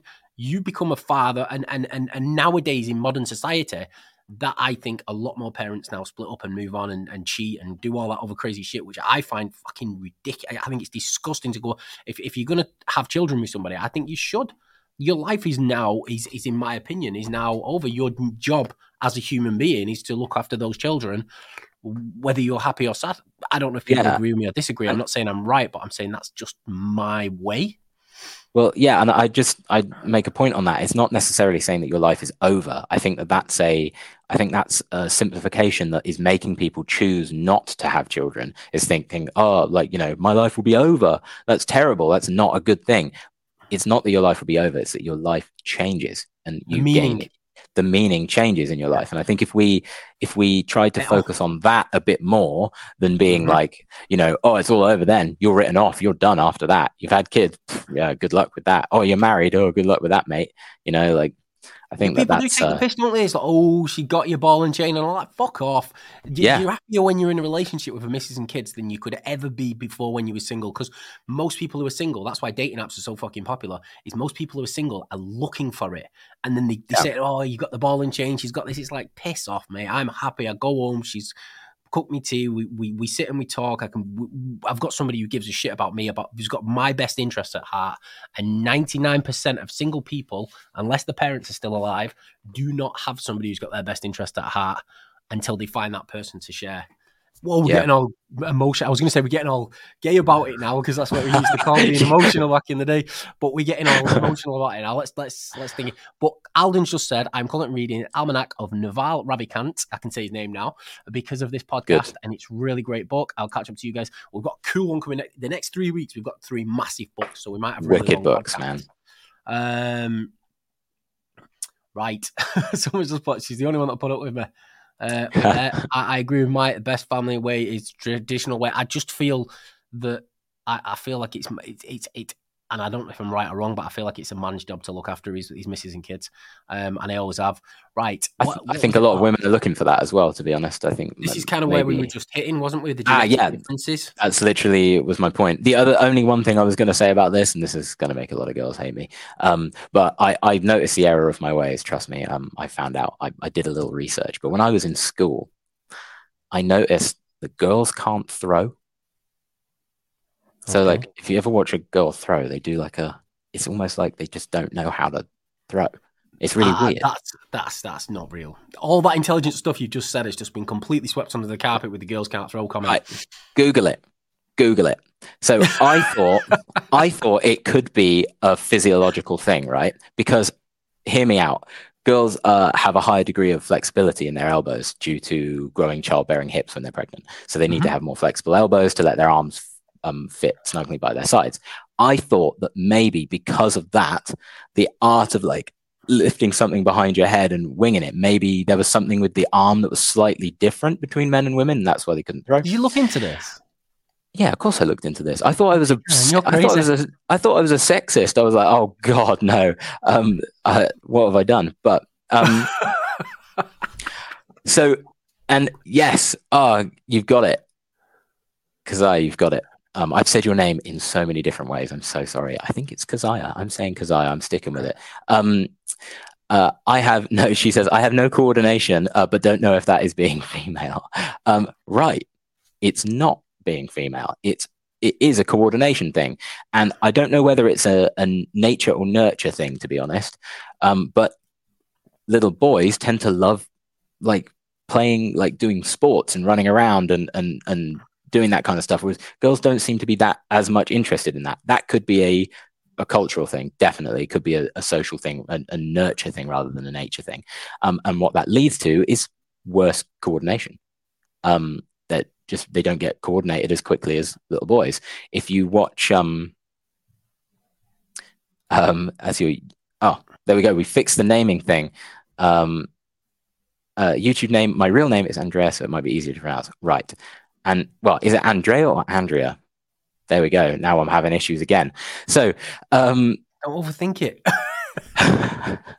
Carry on. Go on. I'm listening yeah. So basically, it is a coordination thing, and um, girls can throw just as well as guys. I thought there'd be an evolutionary thing about it because you know, like men going out to hunt, it would make sense. The guys can throw, so they're throwing spears at mammoths and stuff. Girls not as good at um, throwing, so they don't go out. But it's not. It's just a childhood coordination thing that might be a societal thing. It might be a nature thing that they're not as girls aren't as interested in doing that. Not all girls, obviously, but yeah, that's that's the conclusion next, that I came to. Moving swiftly on. yeah, the next three comments kind of all fit together. Um, so I'm gonna I'll, I'll read through them. So the first one was rich and poor segregation is the only segregation that remains openly active in Western society. What I meant by this was okay is we people will happily turn around and say to you, "Oh, uh, don't don't get don't get involved with them, the poor, or don't get involved with them, they're they're scum or they're lower class." People actually say that shit to you like it's not racism, right? Uh, uh, so I find that rich and poor segregation is the only segregation that remains openly active in Western society. I'll read the next two before we before we talk about them. Yeah. Yeah. Because the next one says we are curing racism, we are curing sexism, but we are not curing social. Uh, you, you put the words social statusism. I, I don't I, know if it's a real word, but I, I didn't put that in there. No, I, I no. This is how I've wrote it. I thought okay. you corrected it for me. Uh, no, we so we we are curing racism, we are curing sexism, but we are not curing social statusism. It's not a real word. I made it up, I think, uh, but I just wrote it how I thought it, um, and I don't think we are even trying to. And yes, uh, I would use one, the word classism personally instead of social yeah. Like social statusism yeah. just kind of fit with the isms, and that's why I went for it. we'll um, go with it, Mike. And then put Lord, Lady, Sir, Madam, King, Queen, Prince, uh, Princess equal made up myths that remain massively active in modern society, which is built based on myths made by dead men. So the first one saying about the rich and the poor and the classes that we're not trying to close, we are trying to stop racism, we are trying to stop sexism, we are trying to even turn around and say boys don't have to be boys if they don't want, but we're allowing people to still openly um, go against people or, or, or like like be racist against people because their status in life, and we, are still applauding it. Lord, lady, sir, madam, kings, queens, all that. It's, it's, all fucking bullshit. If we're gonna go down this route of saying nobody's allowed to be uh, racist and nobody's allowed to be sexist and nobody's, then how the fuck can we turn around and say that okay, well this this guy's classed as as as, as a sir and this woman's a lady and this one's a lord because that's just the fucking same, is it not? Yeah, I mean, it's the idea of nobility, isn't it? Like, oh, they're they're nobility, they're a lord, or yeah. they're part of this house that was really, you know. Uh, uh, and the truth of the matter is, is, is, that we actually, we probably all are. If you go, uh, if you go back in time far enough, you'll find that we all have some kind of noble ancestor, and the, the reason behind that is because people from noble or high status um, uh, backgrounds used to have more children and their children were more likely to survive than a peasant families for example. So the peasant family's dna wouldn't couldn't reproduce as easily uh, as easier as, as easily because people were their, their kids were dying early because of their terrible lives but because of um, but nobility and that stuff they say that most of the presidents were um, almost all of them apart from like two i think one of them might be donald trump and the other one is the uh, dutchman that was early on in the history of america i can't remember his name um, all of the presidents even barack obama were related to king john of england king john the first because of like dna and that stuff. So realistically, all of this stuff is just a myth. We do have everyone. Bullshit, has, in it. It's all fucking bullshit. Yeah, if you're everyone has like noble another, blood in their veins. Like it, he's wrong. Just, it's all wrong. Here's another one. You, me, and everyone else are just animals whose history gifts us an easy life. I mean, technology that we created has gifted us an easy life. I'm going to speed us up on the comments a little bit because I've tried to keep us down to two hours on this. We Yeah, may sure. end up allocating different uh, times for this so we can get it for more than two hours because these seem to be getting good at this time of the thing. Big Um, books. I'm probably just going to move my uh, Friday one o'clock meeting to two o'clock, and then we've got three hours. Um, Absolutely. that, that'll kind of I'm- it. I'm also loving the interaction in this um uh, Yes, in this one so far. Loving the comments, guys. I really appreciate it. Right. Let me finish reading this one in full Oh, before I sound really go. bad. Here we go. Rape is a violation. I mean, this is what that you mentioned before. That woman that went absolutely mental, who, who, who ran across England, killing loads of people and all that. She was one of the women throughout history who was super violent. It was Uh, because the Boudica. daughters got raped. Boudica. It was the daughters got raped on it. Right. So Yeah. rape is a violation of property, and if she wasn't owned, you could not be prosecuted for raping her. And then I put, what the fuck is this really? How badly men were to women back in the day? When when I was reading this, I was like, this is fucking I mean, because I've never done all this education throughout school, I kind of do. When I'm reading this stuff, it's the first time I've ever read it in my life, and I'm like, oh, what the hell? um, but yeah, I mean, rape is a viol- Back in the day, it used to be a violation of property. It wasn't classed as okay. Well, um, he just raped a fucking human being. It was a case of oh well, he has to pay her owner, which would have been a man, uh, because he's damaged the property, and if if previously she hadn't slept with somebody, he became her property. Which I just when I read it, I was like, oh my god, this is right terrible. Yeah, it's Um, pretty. It's pretty horrific. I mean, I, I think I'm sure it differed from society to, to society. Like, um, different cultures had different approaches to to the crime and punishment with sort of rape and the property laws regarding to to uh, women and slaves and whatever. But yeah, it's it's um another one of the moments I was reading this and I was like, oh god. I mean, I learned about this in in school. We did crime and punishment in school, and and they talked about this kind of stuff. Oh, it is so bad. It's um yeah, and to think that we you know, I, I don't. Part of me wants to think like maybe that was the legal ramifications of that situation, but whether people's like um, internal propensity towards raping and killing was any higher back in the day than it is now. I think I'm it was accepted because the soldiers just used to turn up and do it. The only people that suffered were the fucking women that were being raped. It's fucking it's In- terrible. But I guess before That still that, happens go back today. a thousand years. I guess that was standard practice. Guys were running around looking for. I don't know. We weren't there. Yeah. The next one was homosexual, heterosexual, and bi or bisexual are not right or wrong, just rules created by by a myth. Um, this was something that that resonated with me because when when when we were I was brought up in the eighties, right, and and and there was a nowadays obviously if if you're gay, you're bisexual. I mean, there's loads of kids that are, are saying the gay and bisexual because it's, it's fashionable nowadays. But when I was a kid growing up, if somebody was gay, there was no way they'd have told anyone about it, and they might have told their closest friend. And if they fell out with their closest friend, they'd spread it, and everyone would bully them for it. And it was a super super stigmatism. But again, it's something that was created based on myths that, that that was created by probably by the guys in this. I don't know when it became a stigmatism, but I know back in the sixties and seventies, men were crude, rude, um, and they would say some horrible, horrible things about women, about men, about gays, about bisexuals, and everything else. Um, and kind of reading this book made me realize that it was actually all just myths that's been created throughout fashion. It was it was more fashionable to say, "Oh, he's a puff. Don't speak to him. He's a gay. He's a puff." And really, it was kind of that myth and that fashion that ruined millions of lives for people who were gay or who, who were bisexual. Yeah, yeah, totally. And I I think one of the positives, uh, the positive spin, rather than dwelling on on how horrible we were to each other with the with the horrible laws to do with rape and and, and the ownership of women, and also the the um, persecution which still goes on today with a lot of um, people who are gay. I think um, it's important to to note how quickly we have gone from point Yep. A, where it's really bad, to point B, where it's actually It's, So it's actually being better. pushed onto children nowadays, though, so it's It's- better.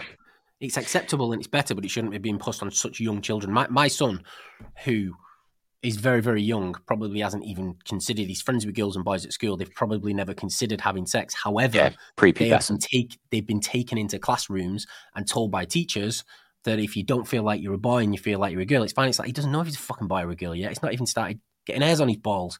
How the fuck is he going to know that until he starts looking at women and thinking, "Oh, I like the look of you," or the same about men. So it's kind of been it's been taught to him. At, maybe it should be something that's brought to their attention, but at an older age, maybe when they're in high school and they start looking.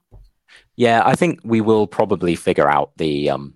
That there's a nuance to that, isn't there? Because I think it is awareness of it is important. Um, I think a lot of this bullying comes from an us and them um, yeah. perspective. And I think if we manage to diminish the level of us and them and be like, well, you know, they're just the same as us. They just have this, you know, different uh, sexual orientation or a different uh, gender um, expression. I think that we'll get there eventually. I am a strong believer that we'll get there eventually. Um, and if it I happens do, as quick as it happened with the stigma to fashion, like it used to be everybody took the piss out of people. It's like, yeah, you don't want to be gay. And nowadays, people is like, well, it's fashionable to be gay. So if it goes as fast as that has, we'll we'll do it pretty quick.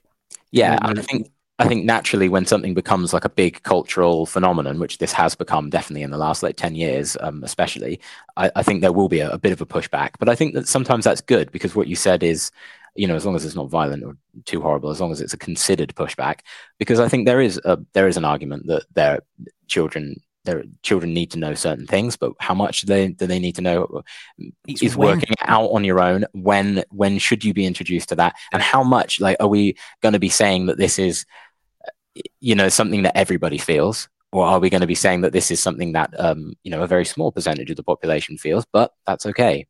Um, and and, and again, know? when I was in primary school, I remember my mate had a mustache in primary school, which is that's like, oh yeah, so he was obviously at that age would have probably been looking at women different than I was because I did yeah. have a mustache in primary school, and it, so uh, it's, it's, it's, I think it's a when, and it's it's I guess they'll figure that out.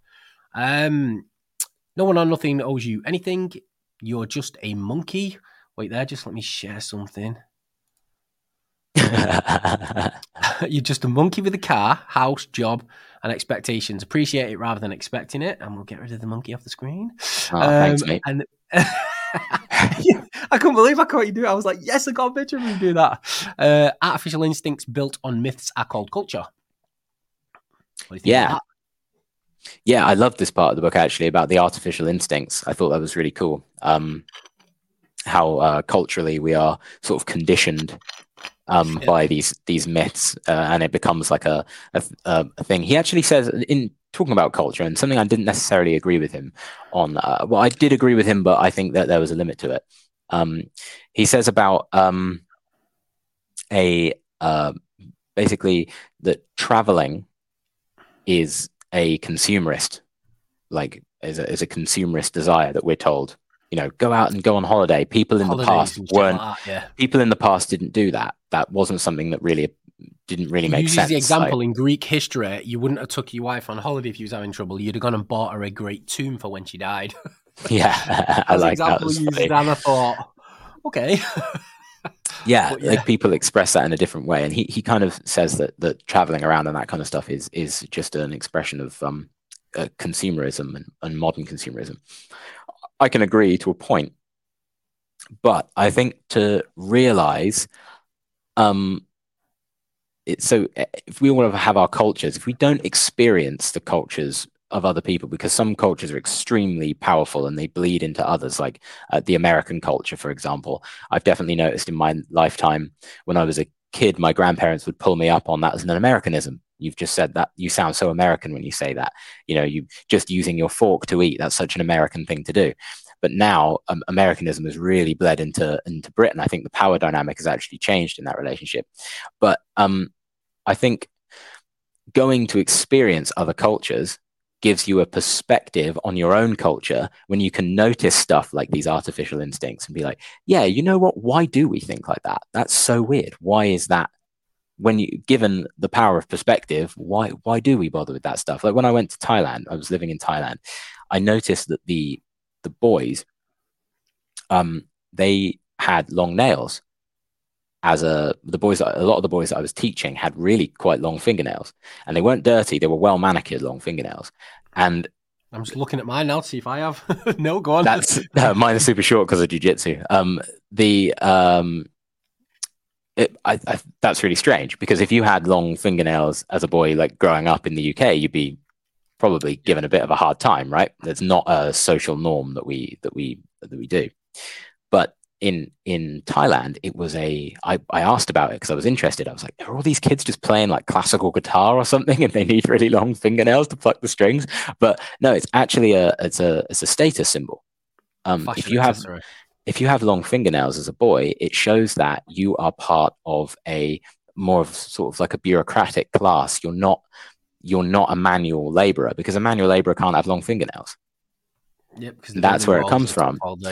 So, so that's what it was demonstrating, and it ma- makes you think like because in British culture that you would think you would make an assumption on that person's sexuality because of their long fingernails. But what do long fingernails? Look at you as, as fat as as being wealthy. I don't know which country it is. Right, right. Um, that uh, I know China has like quite interesting thoughts about uh, overweight people. They just laugh at fat people all the time. It's like fat people are very funny in, in, in Asia, and also fat children. I found they were treated so well in my in my schools. It was always like, "Ah, oh, he's so fat," and they'd love it. They'd they absolutely love well. it. There, they'd say it to their face. You're just so it's fat. a compliment, not a. Yeah, I just remember. I remember one of the kids that playing basketball in Hong Kong when I was living there. They they love basketball, and and um, one of the kids, they were cheering him on like crazy. His name was Ian. He was a real little dumpy kid, um, real sweetheart, but he was he was overweight, and everyone used to laugh and like given parts of their lunch and stuff. They'd be like, "Oh, Ian's so fat, so hungry," like giving him parts of his, parts of their lunch to like make him more fat. It was such a weird thing because obviously that's not. It's really taboo in the UK to bring that kind of stuff up. Um, and I remember him playing basketball and everyone going nuts whenever he got the ball because they just wanted to see him run around with the ball because he was fat. like, just not something that we'd consider here.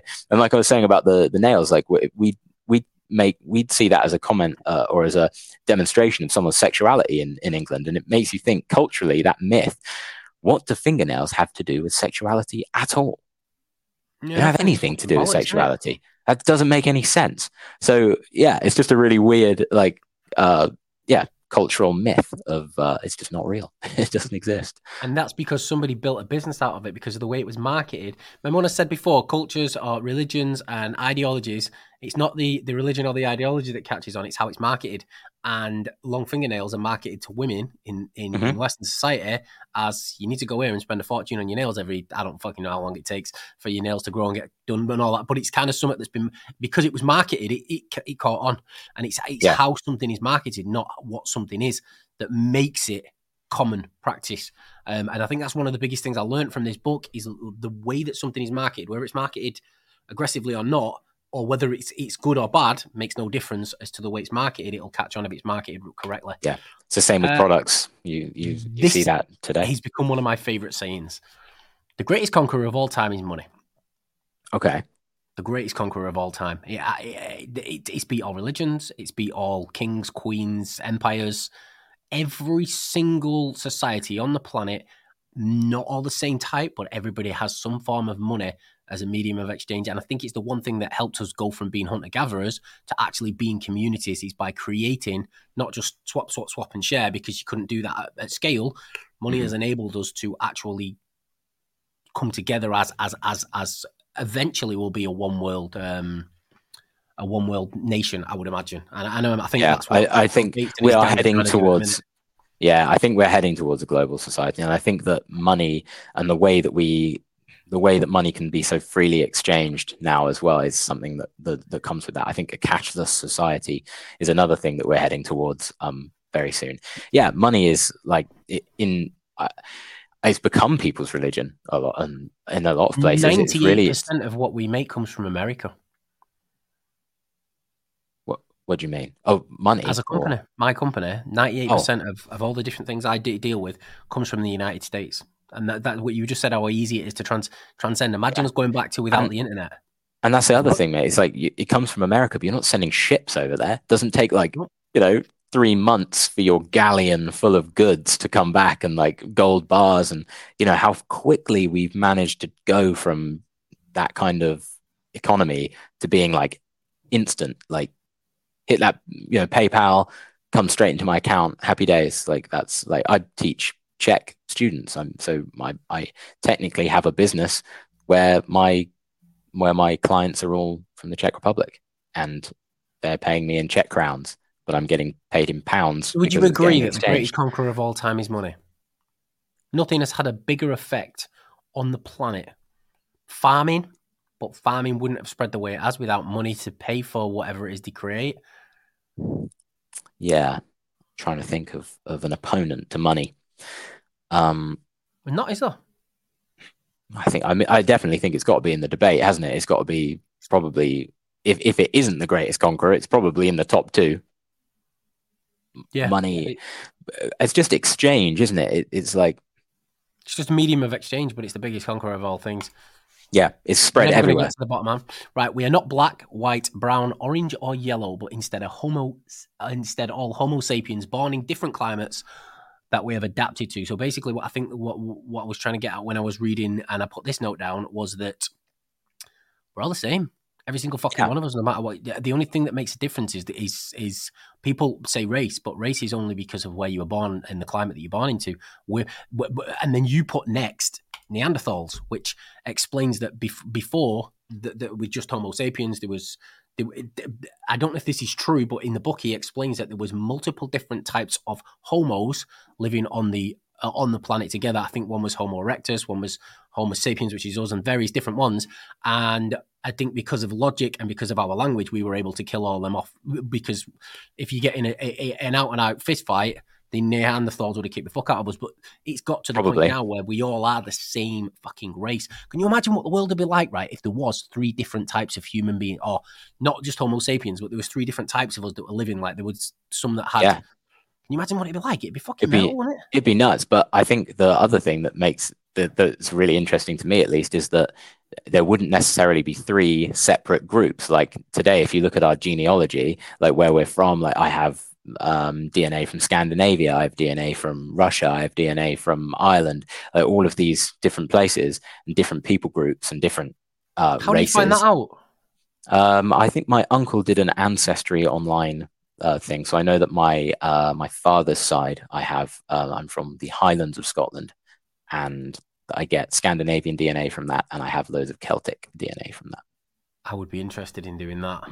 And my surname, I found out, means the Red, and it was a nickname originally given to people. Um, Roy, meaning red, and I go very red when I'm when I'm hot. I flush really really red, so it's probably a uh, a nickname. Um, uh, and that's red. Callum the Red. That's kind of cool. I like that. Um, but they, uh, yeah, we're all basically a melting pot, and I think that that would be the same if we had other. They couldn't be other species because if they were other species, then we couldn't breed with them. There is an interbreeding theory where we have Neanderthal DNA, so we probably did. We had viable offspring with with Neanderthals at some point. We're all Steve mutts. Yeah, we are all mutts. yeah, totally. And I think that's our strength, actually. I think that's really good. Um, but yeah, Neanderthals were really, uh, really interesting. Loved them. I, I, I'm fascinated by Neanderthals. We've got a few minutes on here, so I'm going to Oh, fly Jesus, we're, as fast as I we're so close to the end. Every, forever you have ever learned is a myth taught to you or your ancestors by men who also learned the same myths from earlier men. Um, you can comment about these, but we're not going to go through these in details. Money really Okay. does make the world go round, and it could replace religion created through fear with something created through greed. And then well, we just kind of made that point. all men are selfish and greedy. I don't give a shit Yeah. who you are. Everybody's self self obsessed, self. Mate, we've got so many And notes on this one. Again, If I think trust the myth you were taught, then they work. I think it shouldn't. The way that we look at like selfish and greedy, I don't think we should necessarily. I mean, there is a negative spin to that, but the the positive spin was not positive, but the more sort of benign spin is that we're um scarcity. Like we have an it, we- it's an innate thing within us to fear scarcity, and we have these sort of primal fears that we can do our best to fight against. But like we heard in the chimp paradox, you can't kill your chimp. The chimp is still there. It's all about controlling how you respond to that. And greed and selfishness is kind of like almost like original sin. You know, it's one, it's one of those things that we we all have, and we just have to manage. It's not evil. You know, it, it's just natural. It's nature. It's part of us. Sorry. Continue. No, I know. I'm trying to rush. I've just messaged saying I'm going to be 15 minutes late. If you trust the myths you uh, that you are taught, then they work. I've also pulled one out. Gold and silver only value is cultural. So historically, we believed it was valuable, and it actually, at some point in time, al- aluminium or aluminum, I don't know what it was, but like tinfoil that we use was more valuable than gold. Uh, and then they figured out how to make it cheaper. Yeah, and the Um, medieval era, silver was like the main exchange of um, currency. Uh, that's why Bohemia, where Prague is in the Czech Republic, was like the center of the medieval um, Western world. It was because they had loads and loads of silver. It's very cool. Starting next week, I'm going to make this podcast so that we can run it through till 2 p.m. Uh, because I do have a meeting that starts in one minute. So I'm going to read some of the notes. Laws are just fictions, they're just Yeah. shit made up by men. Um, that's why if you when when we were all um, tribal societies, they had different laws in different places. Um, in other words, don't let them tell you what to do because it's most of it's bullshit that someone's made up to benefit themselves. Yes, but conversely, rules are important for the game to function. Kids don't. Kids can't play a game with each other without rules. You know, I the- never followed the rules. Otherwise, the game just. Uh, right. Oh, this was. Go on. Do you want to do something on that Empire? no, it, it's too much. I, I I can't just talk a little bit about that. See this one here, language gossip stories, and then it went throughout history. Uh, you, so lang- I think we learnt language because we wanted to gossip, and then when we learned to gossip, we started learning to tell stories, and stories enabled us to create religion, which enabled us to control society and built nations. So I think everything has come from gossip. So if you're Yeah. a gossip and people tell you as a as as a as a negative, tell them to fuck off. That built I the agree with the gossip thing. I think the stories, um, I think the stories uh, part of this actually, you can tell a story without language, and um, I think art was probably the first form of uh, visual art was probably our first form of expression, um, uh, and body language and dance maybe even. So we could story tell with just you know a mime tells stories without um, without communicating with language. So I think perhaps religion was even older than than language, but I it would have struggled to spread. But I, I think that that's that's my theory. I don't know if that's true, but music No, as well. Stephen, brilliant music, yeah, as well. Um, right, I'm going to pick out a couple of these that I think are, are, are good. Wait there. Where is it gone? Where is it gone? Language, blah, blah, blah, blah, blah. Um, I think this one's important. The rich used to spend. So if you feel think about ancient um, Rome, the rich used to spend and the poor had nothing. Now the poor spend without thinking and the rich invest. That's Mhm. the. I think that's the way the rich and poor have have, have, have changed over the years.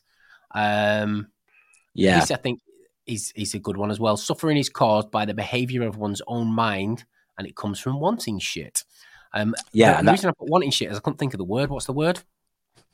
craving? wanting it comes from Yeah. yeah, craving, I, want to be craving. thin. You're gonna suffer. I want to be rich. You're gonna suffer.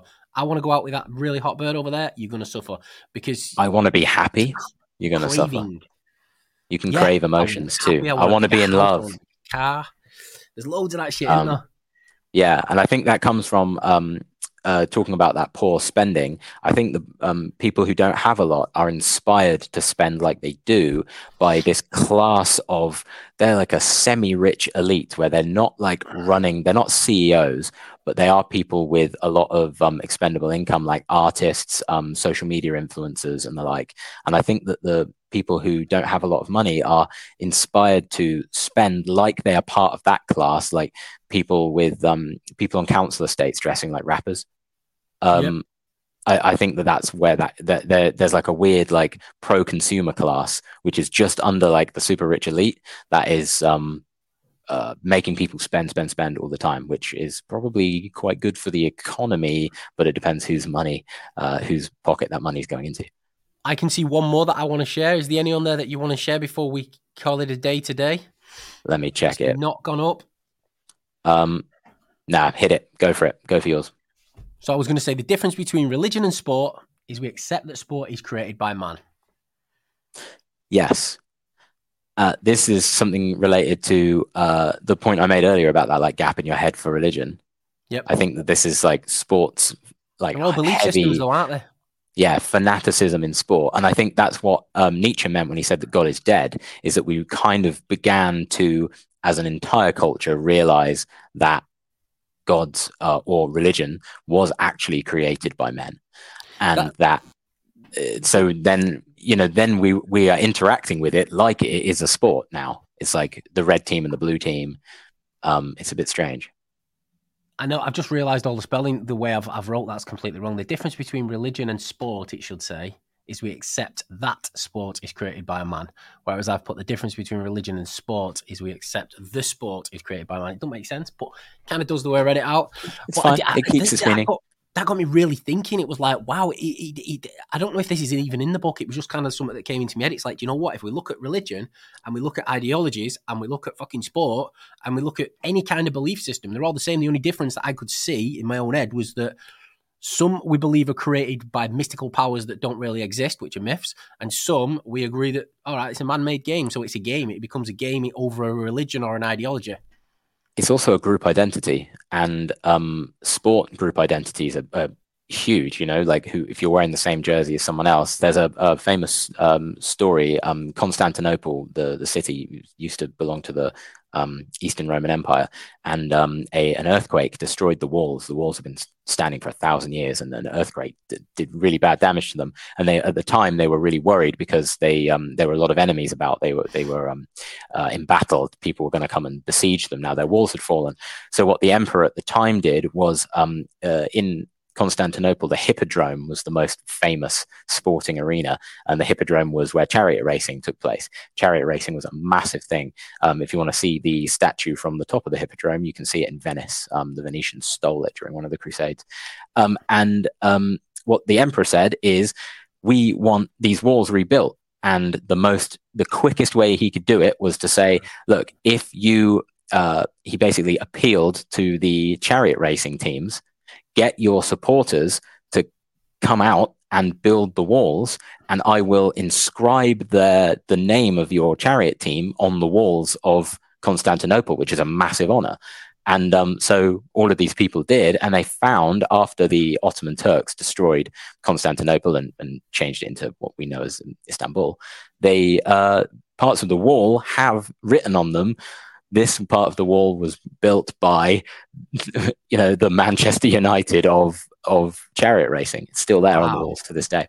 Yeah. So sport and, that's happened that we don't know about is mental. And sport teams, like it's a real the group identity. You can you can create some pretty amazing things and some really dark things. Lots of people have been killed at sporting events for that, and yeah, dying for a football game is pretty ridiculous.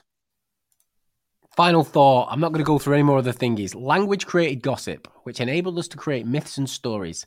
These stories enabled us to get people to work together in huge numbers and take over the world, destroying all others.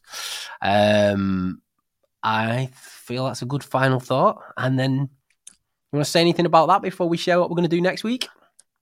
Um, yeah, I mean, look, I, I think that that is kind of the way that the, the book is presenting things. And I think in a very basic, simplified way. I mean, on the front of the book, it says a brief history of man. Look at that. You can tell I've wrote it says final thought instead of thought. um, um, but I think that, I think, again, it's a really simplified, basic, almost slightly reductionist version of um, humanity. And I think that is one of the issues with the book, actually, is that he is a little reductionist with everything. He, he, condenses things to being to being very small and matter of fact, and in reality, there was a lot more nuance, and maybe things aren't quite as black and white as he was saying. Um, but I, you know, I think it it it fits, it works. This kind of definition. I think there's a little more to it, but um, yeah, that was my main issue with the book. Um, would you recommend the book? Definitely. Fucking yeah, me too it's hard to read if you're not totally interested, but the amount it gets you thinking and the shit that it changes in your head is brilliantly. I thought yeah. I thought it was I thought it was awesome. Um, yes, it, it's it's it's worth the fucking 10, 12 hour read that it takes you mm. to get through it. It's yeah. it's well worth it. It's it's but, just it's yeah. Awesome. If you're not rushing, I think if, you, if you're yeah, not trying to, rush, to... We? have got to rush next yeah. week as well because we've got another another book just as big this week coming and another one just as big the following week. So me and Callum are like when we looked at them together because if you look at that one in the background, that influence behind Callum's head, you, are like, oh fucking hell, man! Most people wouldn't want to read that. Um, and and this this next week and the week after, we have two more books which are similar sizes, but the, the shit that's going to be inside them, hopefully, is going to be good. Yeah, the de- hopefully the debates we're going to have because of that are going to be pretty wild. I'm very excited. So if you look in the top right hand corner, the, the, the, there, yeah, The book will change. book And then will the book we're going to do next week is going to show up. So if you want to join us, in fact, let me take that Yeah. uh, banner down. I will read that out for everyone week? just listening. Uh, it's called The Immortality Key The Secret History of the Religion with No Name by Brian Muraresku. I Um, don't know what this is about, but it mentions psychedelics and all that shit in it, so I think it's going to be pretty cool. I don't. It's going to get pretty weird. about. Right? This It's is going to get awesome. very weird. Lots of religion, lots of psychedelics, lots of, uh, yeah, weird ancient culture stuff. I'm so excited. psychedelic. Have you ever had psychedelics like trips and shit like that? And magic Uh, mushrooms, they're fucking brilliant. I swear to God, they're brilliant. But I don't know. Since I've moved to, to Weymouth, I can't take trips and I can't take magic mushrooms and all that because I don't know any drug dealers. Because um, I've got kids now, so I won't become friends with drug dealers anymore. Whereas back in the day, I'd be like, Probably "We're gonna buy some trips. They're so much fun." And you just go out in, in the forest late at night on your own tripping. It's fucking amazing. Yeah, we'll talk about tripping next week. I'm, I'm can probably I'm, share I'm sure we will because I'm, I'm sure uh, this is yeah we'll see anyway guys thank you very very much for joining us it's been awesome there's been loads of interaction this week Yeah, loving it. Uh, Thanks, guys. and yeah hey guys we, we did influence a few weeks ago if you go to the wydebate.com you can see all the past ones we've done on here subscribe to the channel and all that stuff and we will see you next week for the immortality key thank you very much Yeah. cheers Bye-bye. Bye.